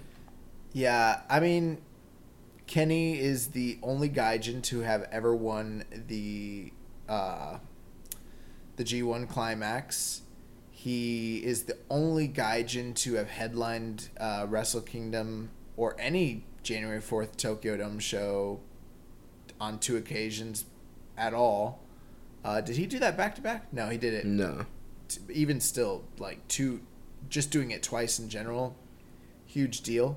Um, you know the business that he did in his big Tokyo Dome matches with Okada, with Chris Jericho, and then with Tanahashi, that kind of three to four year run. I think from a business standpoint, I can't think of too many gaijins that ever had sustained prolonged success in New Japan like Kenny. Um, so when you think about business, when you think about legacy, you got to put him up there with, you know, your top gaijins. And I mean, off the top of my head, I mean, he's got to be up there with Big Van Vader. oh yeah, He's got to be up there with, uh, you know, like your Brodies. Um, I mean, if you think on the All Japan side of things, I think the Funks might have had a longer period of success, but Kenny has been successful and, and instituted in Japan going back to the DDT days. We're talking about over a decade. We're Yeah. like 12, 15, 12, 13 years, something like that. Um, not only that, but like changing the work rate style for for the heavyweights, changing the perception of gaijins in in in New Japan, broadening their fan base, not just from like a like drawing buildings, but also drawing eyes to the product, drawing um, attention to them. There is a very compelling and strong argument that you could make that Kenny Omega is is the single greatest gaijin performer and maybe most successful performer in New Japan Pro Wrestling history. The one kind of knock is that he never really did ever have a very successful title reign. Yeah. He never had like he always wanted to be the ace and he never really was the ace. You know what I mean? Like even when he held the title, it kind of felt like he wasn't the main focal point of the company at, at that point. Mm-hmm. But I don't know that any Gaijin really ever has been. So it's it's sort of like Kenny's gotten closer to the mark than anybody else ever really has. So that's the one. But the thing is, I feel like if Kenny had stayed, that was in that was like right. That was available for him. Like if Kenny stayed and Kenny wanted to continue to work in New Japan and and he could have continued. He could have just stayed in Japan and been made and just done Tokyo Dome after Tokyo Dome after Tokyo Dome Yeah, like that. He yeah. could have easily done that. Mhm. So it, it, it it's at this point it kind of feels like a question of what like what what it, what could it have been if he'd stayed is what it sort of feels like. And we don't know. He might come back. We don't know what what's next, but um I think right now his legacy quote unquote is kind of secure. I think that one wrinkle is kind of like the one wrinkle against it is like he never was like the true ace. Mm-hmm. And w- with how talented he was and how successful he was, it seemed like that's where he, what he should have been, even though he's a gaijin. Yeah. So I don't. I mean, that's what I think, anyways. Um, then another question from Dom Homie. He wants to know where does Tanahashi go after losing the IWGP Heavyweight Championship? Home. Oh man. you know what I'm gonna do? I'm gonna grab an the episode from last year after he lost to Suzuki, and I'm just gonna grab some sound clips and I'm just gonna insert them right here, talking about this man has no knees, this man has a torn bicep. It's time for him to go home. It's time for him to rest. Get some up, rest. Get some rest. Come back. Take time off, please, please, Ace. oh um, man. I, I really, I really don't know what's next for him, but I mean, uh, I, I wouldn't be surprised if he enters the New Japan Cup. I won't be surprised if he enters the New Japan Cup either, but he should not really be. I think he should just take some time. Well, New Japan comes not till March. He can take the rest of February off. Yeah, take take February, take March off, like take some time off. Just come back for MSG. yeah, come back for come back for the Garden, man. I mean, I mean, what kind of really compelling story are you gonna tell us about Tanahashi between now and then? Like, not that not that every story has to be super compelling, but I don't know, man. I mean, he, he seems like I don't know if he's just an incredible worker or what, but like maybe he does need to take some time off. Like he's been w- working a really hard style, Yeah. you know, for a while. So All right, well, that wraps it up for the questions. Thanks for everybody who sent in questions this week. Uh, so let's jump into the news. Yes, and Young Boy is bringing the news to you once again. I want to give a shout out to Jeremy for the past few weeks, and it's been longer than the past few weeks. Probably been like past couple months. uh, Jeremy's kind of been like pulling double duty and like collecting the news and also doing a lot of the other things to the show. Um, so I figured I'd help him out, and kind of alleviate some of that load. So. Um, yeah, the, the news coming from the young boy Brought once to again. you by the young boy. So uh, I know that we have another show. If you haven't checked it out yet, check out All Things Elite on the Social Suplex Podcast Network. Our newest show covering all things elite, as the name suggests. Um, and they're they, they're doing a great job going really in depth talking about uh, you know what's a AWE All Elite Wrestling. yeah, AEW. AEW. But we got some news. Um, so I know we're not going to be talking about them too much, but this stuff is pretty relevant. So this past Thursday, AEW had their Double or Nothing rally in Las Vegas. Uh, Jeremy was in here waiting with bated breath, like a, like a kid on, you know, Christmas morning, waiting to open up his presents. He was super excited, Yes, sir. just marking out. yes, sir. But um, yeah, so they had the Double or Nothing rally. They made a bunch of new signings, a bunch of new, uh, you know, announcements. They announced the dates for the big show. But um, some of the stuff that I thought was relevant that we need to touch on. So, um, along with that rally, they released a bunch of pre-ticket uh, codes, right? Pre-sale codes. yeah. Pre-sale codes. And how many did they get back? Like, like the the requests were like A- a- incredible. As of Thursday, after the codes were the, the option was released, I think they had like twelve thousand or something like that and, they, requests. and they're in the MGM Grand, so it's like they're they're only doing like what seventeen thousand tickets, fourteen. I think they scaled it for fourteen. yeah, so it's like they had enough pre-sales to where it's like, oh wow, this thing's gonna sell out. Mm-hmm. Well, uh, the tickets went on sale today. The show sold out in 26 minutes. Um, you know, and this show does look like a heck of a show.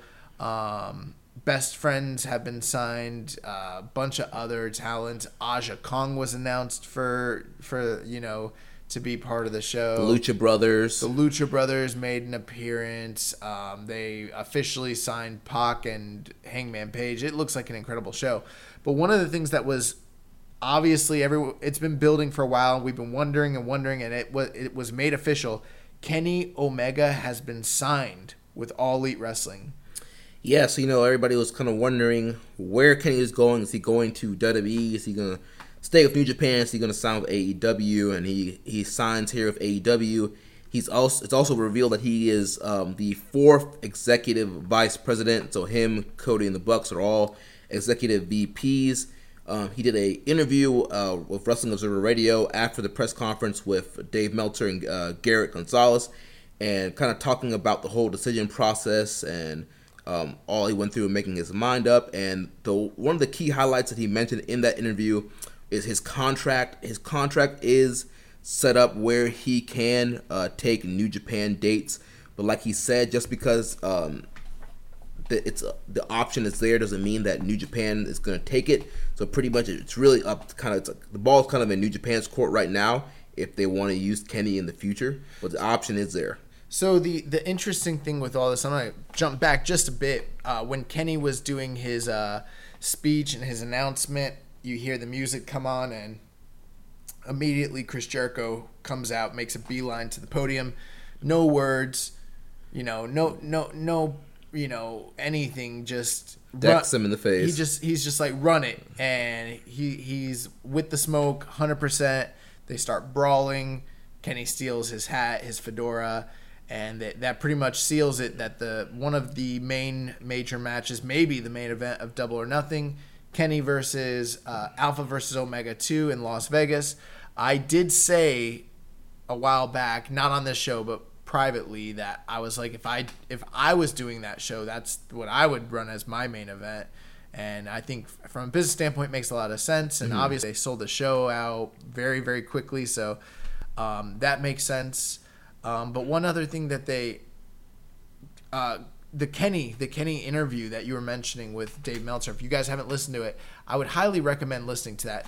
Uh, Kenny touched on a lot of very interesting things. Yeah, the whole build up with this Tanahashi match. He talked about, you know, he was just kind of he was doing his job and kind of being a heel and you know saying mean things about Tanahashi on purpose and how the fans were like taking it so personally and like attacking him and Well, he did. Uh, he did kind of peel the curtain back a bit, and you know, if you guys don't like to hear the backstage stuff, you know, maybe tune out this part. But he said that the original plan, had he stayed, would have been for him to beat Tanahashi, and take this with a grain of salt because it's coming from Kenny. I, I'm not saying that Kenny's a liar, but you know, all wrestlers like to put themselves over. Yeah. You know, it's a carny business. But mm-hmm. according to Kenny, Kenny was going to go over Tanahashi and then he was going to hold the title all the way to Madison Square Garden and lose it to Okada. Okada, which is interesting because I've been saying I, th- I think Okada's going to the Garden in the main event before I ever heard this. Yeah.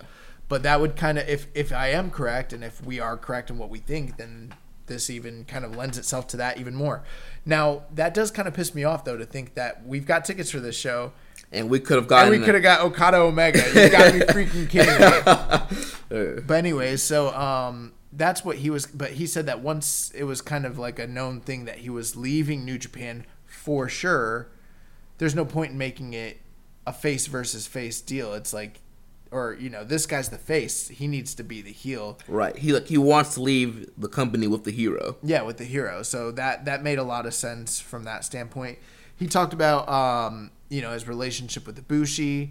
He also talked during the interview about what the fact that Ibushi would hypothetically be working with AEW not too near off in the near Yeah, future. he's, he's like I expect to see expect to see Kota Ibushi soon in AEW. I gotta I gotta assume though that he probably I mean that was just a couple days before this uh, appearance, so like that's what I'm thinking. Like when he was saying, like we didn't see Kota Ibushi immediately at any of these press conferences and stuff.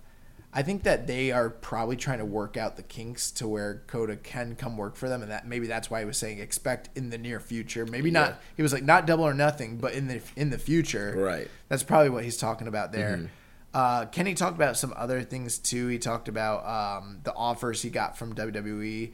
You know, for there are fans that we and friends of ours and fans that we have who you know always say like like oh don't listen to Dave Meltzer he's a shill.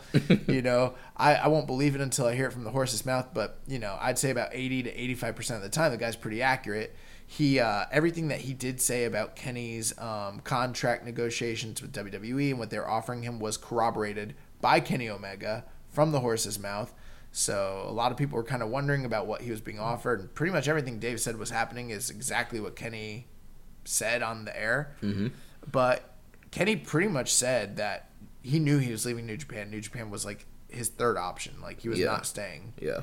Um, so that's really interesting stuff. He does, like Jeremy said, he's got the option to work dates in New Japan, but they have to basically work that out with him. I think New Japan does want him, but I, I think at this point it's going to be a matter of him and New Japan sitting down, ironing things out. Right. I mean, if I'm Harold Meij and Gedo, I'm trying to get Kenny locked in for the G1 this year.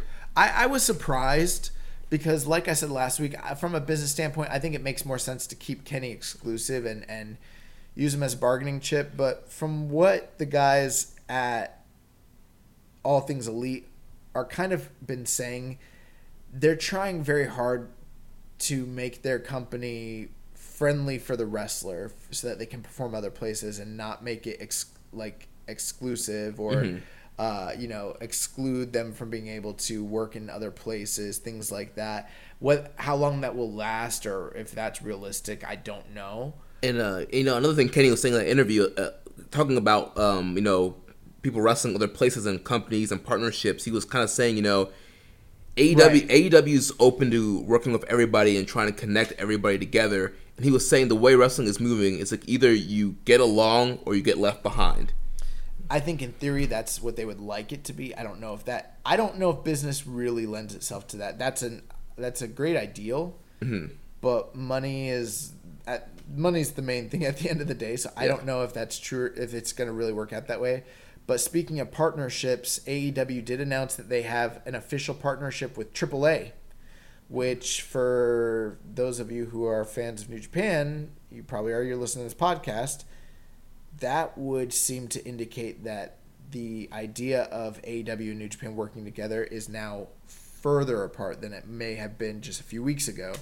Um, I don't think now there are people who are saying that oh they're working with AAA. It is done. Like New Japan and AEW are done, and I don't know if I feel that way just yet. Yeah, and for those of you who don't know, the reason why it would be considered done is because uh, New Japan partners with CMLL.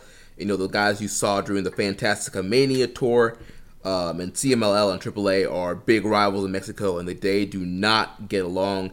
If you remember on this show, we talked about um, last year's WrestleCon. It was supposed to be the Golden Lovers against um, the Lucha Brothers, but they put the nix on that match because they did not want New Japan talent working with AAA talent. Um, so that goes to show you how serious that kind of that hatred is right there. Well, that's true, but at the same time, things have really, and this is not an indication that everyone's going to be kumbaya and work together, but, um, you know, with everything that happened with uh, LA Park this past year, as well as Phoenix and, and Pentagon, Pentagon yeah. and then being able to work simultaneously for AAA as well as CMLL, which is something that most people thought could never, ever, ever happen. Um, Rey Phoenix holding the the AAA Mega Heavyweight Championship and then competing and also losing in matches in CMLL just seemed like an impossibility. But money was the the main thing that made that happen. LA Park selling out Arena Mexico and popping, you know, their business for them is what led them to to softening their stance on guys working for one another. Right. Um, so with that being the case, I think if AEW is the kind of success that it's poised and looking like it may hypothetically be, then who knows? You know, who knows? I mean, it is not necessarily still impossible that even though AAA guys are there, that New Japan could hypothetically work with AEW. I mean, just look. AAA and CMLL are, are using similar freelance talent on their cards. So, I mean, yeah. Um, but but the final thing about AEW here that we'll talk about, everyone from All Things Elite um, who were signed with New Japan, who are now signed with AEW, their profiles have all been removed from New Japan Pro Wrestling's website. So that's the Bucks, that's Cody, that's Kenny Omega, that's Hangman, that's S. Well, I don't. Yeah, SCU. They were also yeah, they were on, on there. Best friends. They're all gone. Very interesting. Uh, in other news outside of AEW, so um, Marty Scurll is going to be challenging for the NWA World World's Heavyweight Championship at the Crockett Cup in April on April 27th. Yeah, I was at the Ring of Honor TV tapings where they uh, set this angle up. Um, originally, Nick Aldis was trying to get Marty to be his partner for the Crockett Cup tournament but um, Mari said, "Yes, I do want to be in the ring with you, but I want to be facing off against you for the that NWA World Heavyweight Championship." So the match is official: Marty Scurll versus Nick Aldis, Crockett Cup, April 27th for the NWA title. They will also they also announced that New Japan Pro Wrestling as well as CMLL will be providing teams to compete in the New in the uh, NWA Crockett Cup which will also be sponsored by Ring of Honor as well as the Billy Corgan's NWA. So you've got four different promotions um, offering up talent. Guys, if you don't know, I'm if nothing but an 80s wrestling lover and the Crockett Cup is near and dear to my heart. It may hypothetically be my favorite wrestling um, tournament of all time. One of my all-time favorite matches, Ric Flair versus Barry Windham from um, Baltimore, Maryland, the Crockett Cup 87. Yes, 87.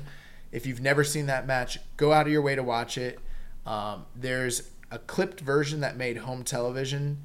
That's pretty good, but you can actually watch a fan cam version of it that is in perfect, pristine uh, condition the whole way through. It's about a 45 minute match. And if you've if it's Barry Windham and Ric Flair in their primes, it's the best match they ever had together. I promise you, five stars. It's my match of the year for 1987. Better than Flair Steamboat. Wow. Better than War Games. You give me a match from 87, it's better than that match. So you definitely want to check it out. Also, if you get a chance, check out the, the Turner Home Broadcasting um, commercial for the Crockett Cup from 1986. It like starts off and it's like we offered one million dollars to the meanest, toughest, roughest men in America, and then we locked them into hand-to-hand combat. the Crockett Cup, 1986. Over two hours of hot wrestling action. you know, uh, Dave Lagana, he was on uh, X-Pac podcast last week, kind of talking about the Crockett Cup, and you know, he said this is going to be an old school uh, vibe to this show. There's going to be no LED board, something like that. It's going to be set up like an old school show that may, might be right up your alley. Yes, absolutely. It definitely, definitely is right up my alley. Um, Also, Mayu Iwatani won the Women of Honor title this past weekend, uh, defeating Kelly Klein. Yeah, I mean that was big. Yeah, that was a big surprise. I mean, I thought they were just bringing Iwatani in just to kind of get Kelly Klein over and give her a defense, but yeah, they had the surprise win there at the Miami show um, yesterday, and yeah, Mayu Iwatani, new champ. Yep. Um, there were also rumors that uh, popped, which also, by the way, before we move on, it looks like with her winning the title, she'll probably be set to uh, defend that belt in April. Yeah. At Madison Square Garden. So that kind of sets that up. Pro- maybe a rematch. I don't know. Um, maybe they set up her and Tennille Dashwood. That's probably what they should do. Yeah, or bring in another Joshi girl and have an epic match. I would do her and Tennille. That's what I would do.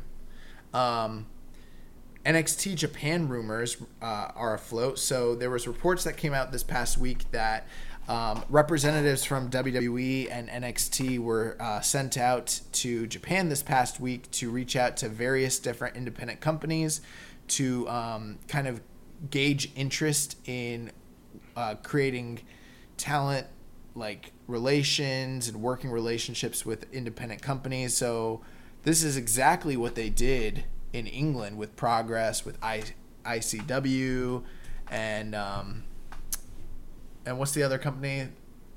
Um, Those are the two big ones. yeah, though. those, those are the main ones. Yeah, and uh, yeah, I think um, they've already signed a lot of great Japanese talent over the past few years. You know, the rumor that Kushida's headed that way. You know, they've got Io Shirai. They've you know uh, got uh, Asuka and Kairi Kairi, Sane. Sane and Shinsuke Nakamura, and you know they just recently lost Kenta, but they had him up until you know just the other week.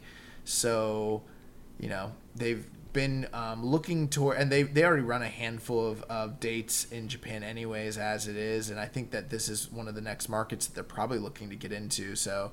Um, let's keep our eyes and ears on, Yeah. on the NXT Japan rumors Yeah, we'll keep you updated on that.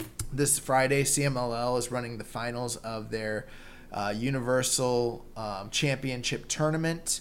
Uh, it's going to be El Terrible taking on uh, Niebla Roja in the finals, uh, which normally that tournament's Enjoy all your favorite sports like never before at BetMGM. Sign up using code CHAMPION and receive up to $1,500 back in bonus bets if you don't win your first bet. When you register with BetMGM, you'll get instant access to a variety of parlay selection features, live betting options, and the best daily promotions in the business. And with BetMGM at your fingertips, every play and every game matters more than ever. Remember to use code CHAMPION and receive up to $1,500 back in bonus bets if you don't win your first bet. Place your money line, prop, or parlay bets with the king of sportsbooks today. BetMGM and GameSense remind you to play responsibly. See BetMGM.com for terms. 21 plus only, Virginia only. New customer offer, subject to eligibility requirements. Rewards are non withdrawable bonus bets that expire in seven days. Gambling problem? Call 1 800 Gambler. Promotion, promotional offer not available in Washington, D.C.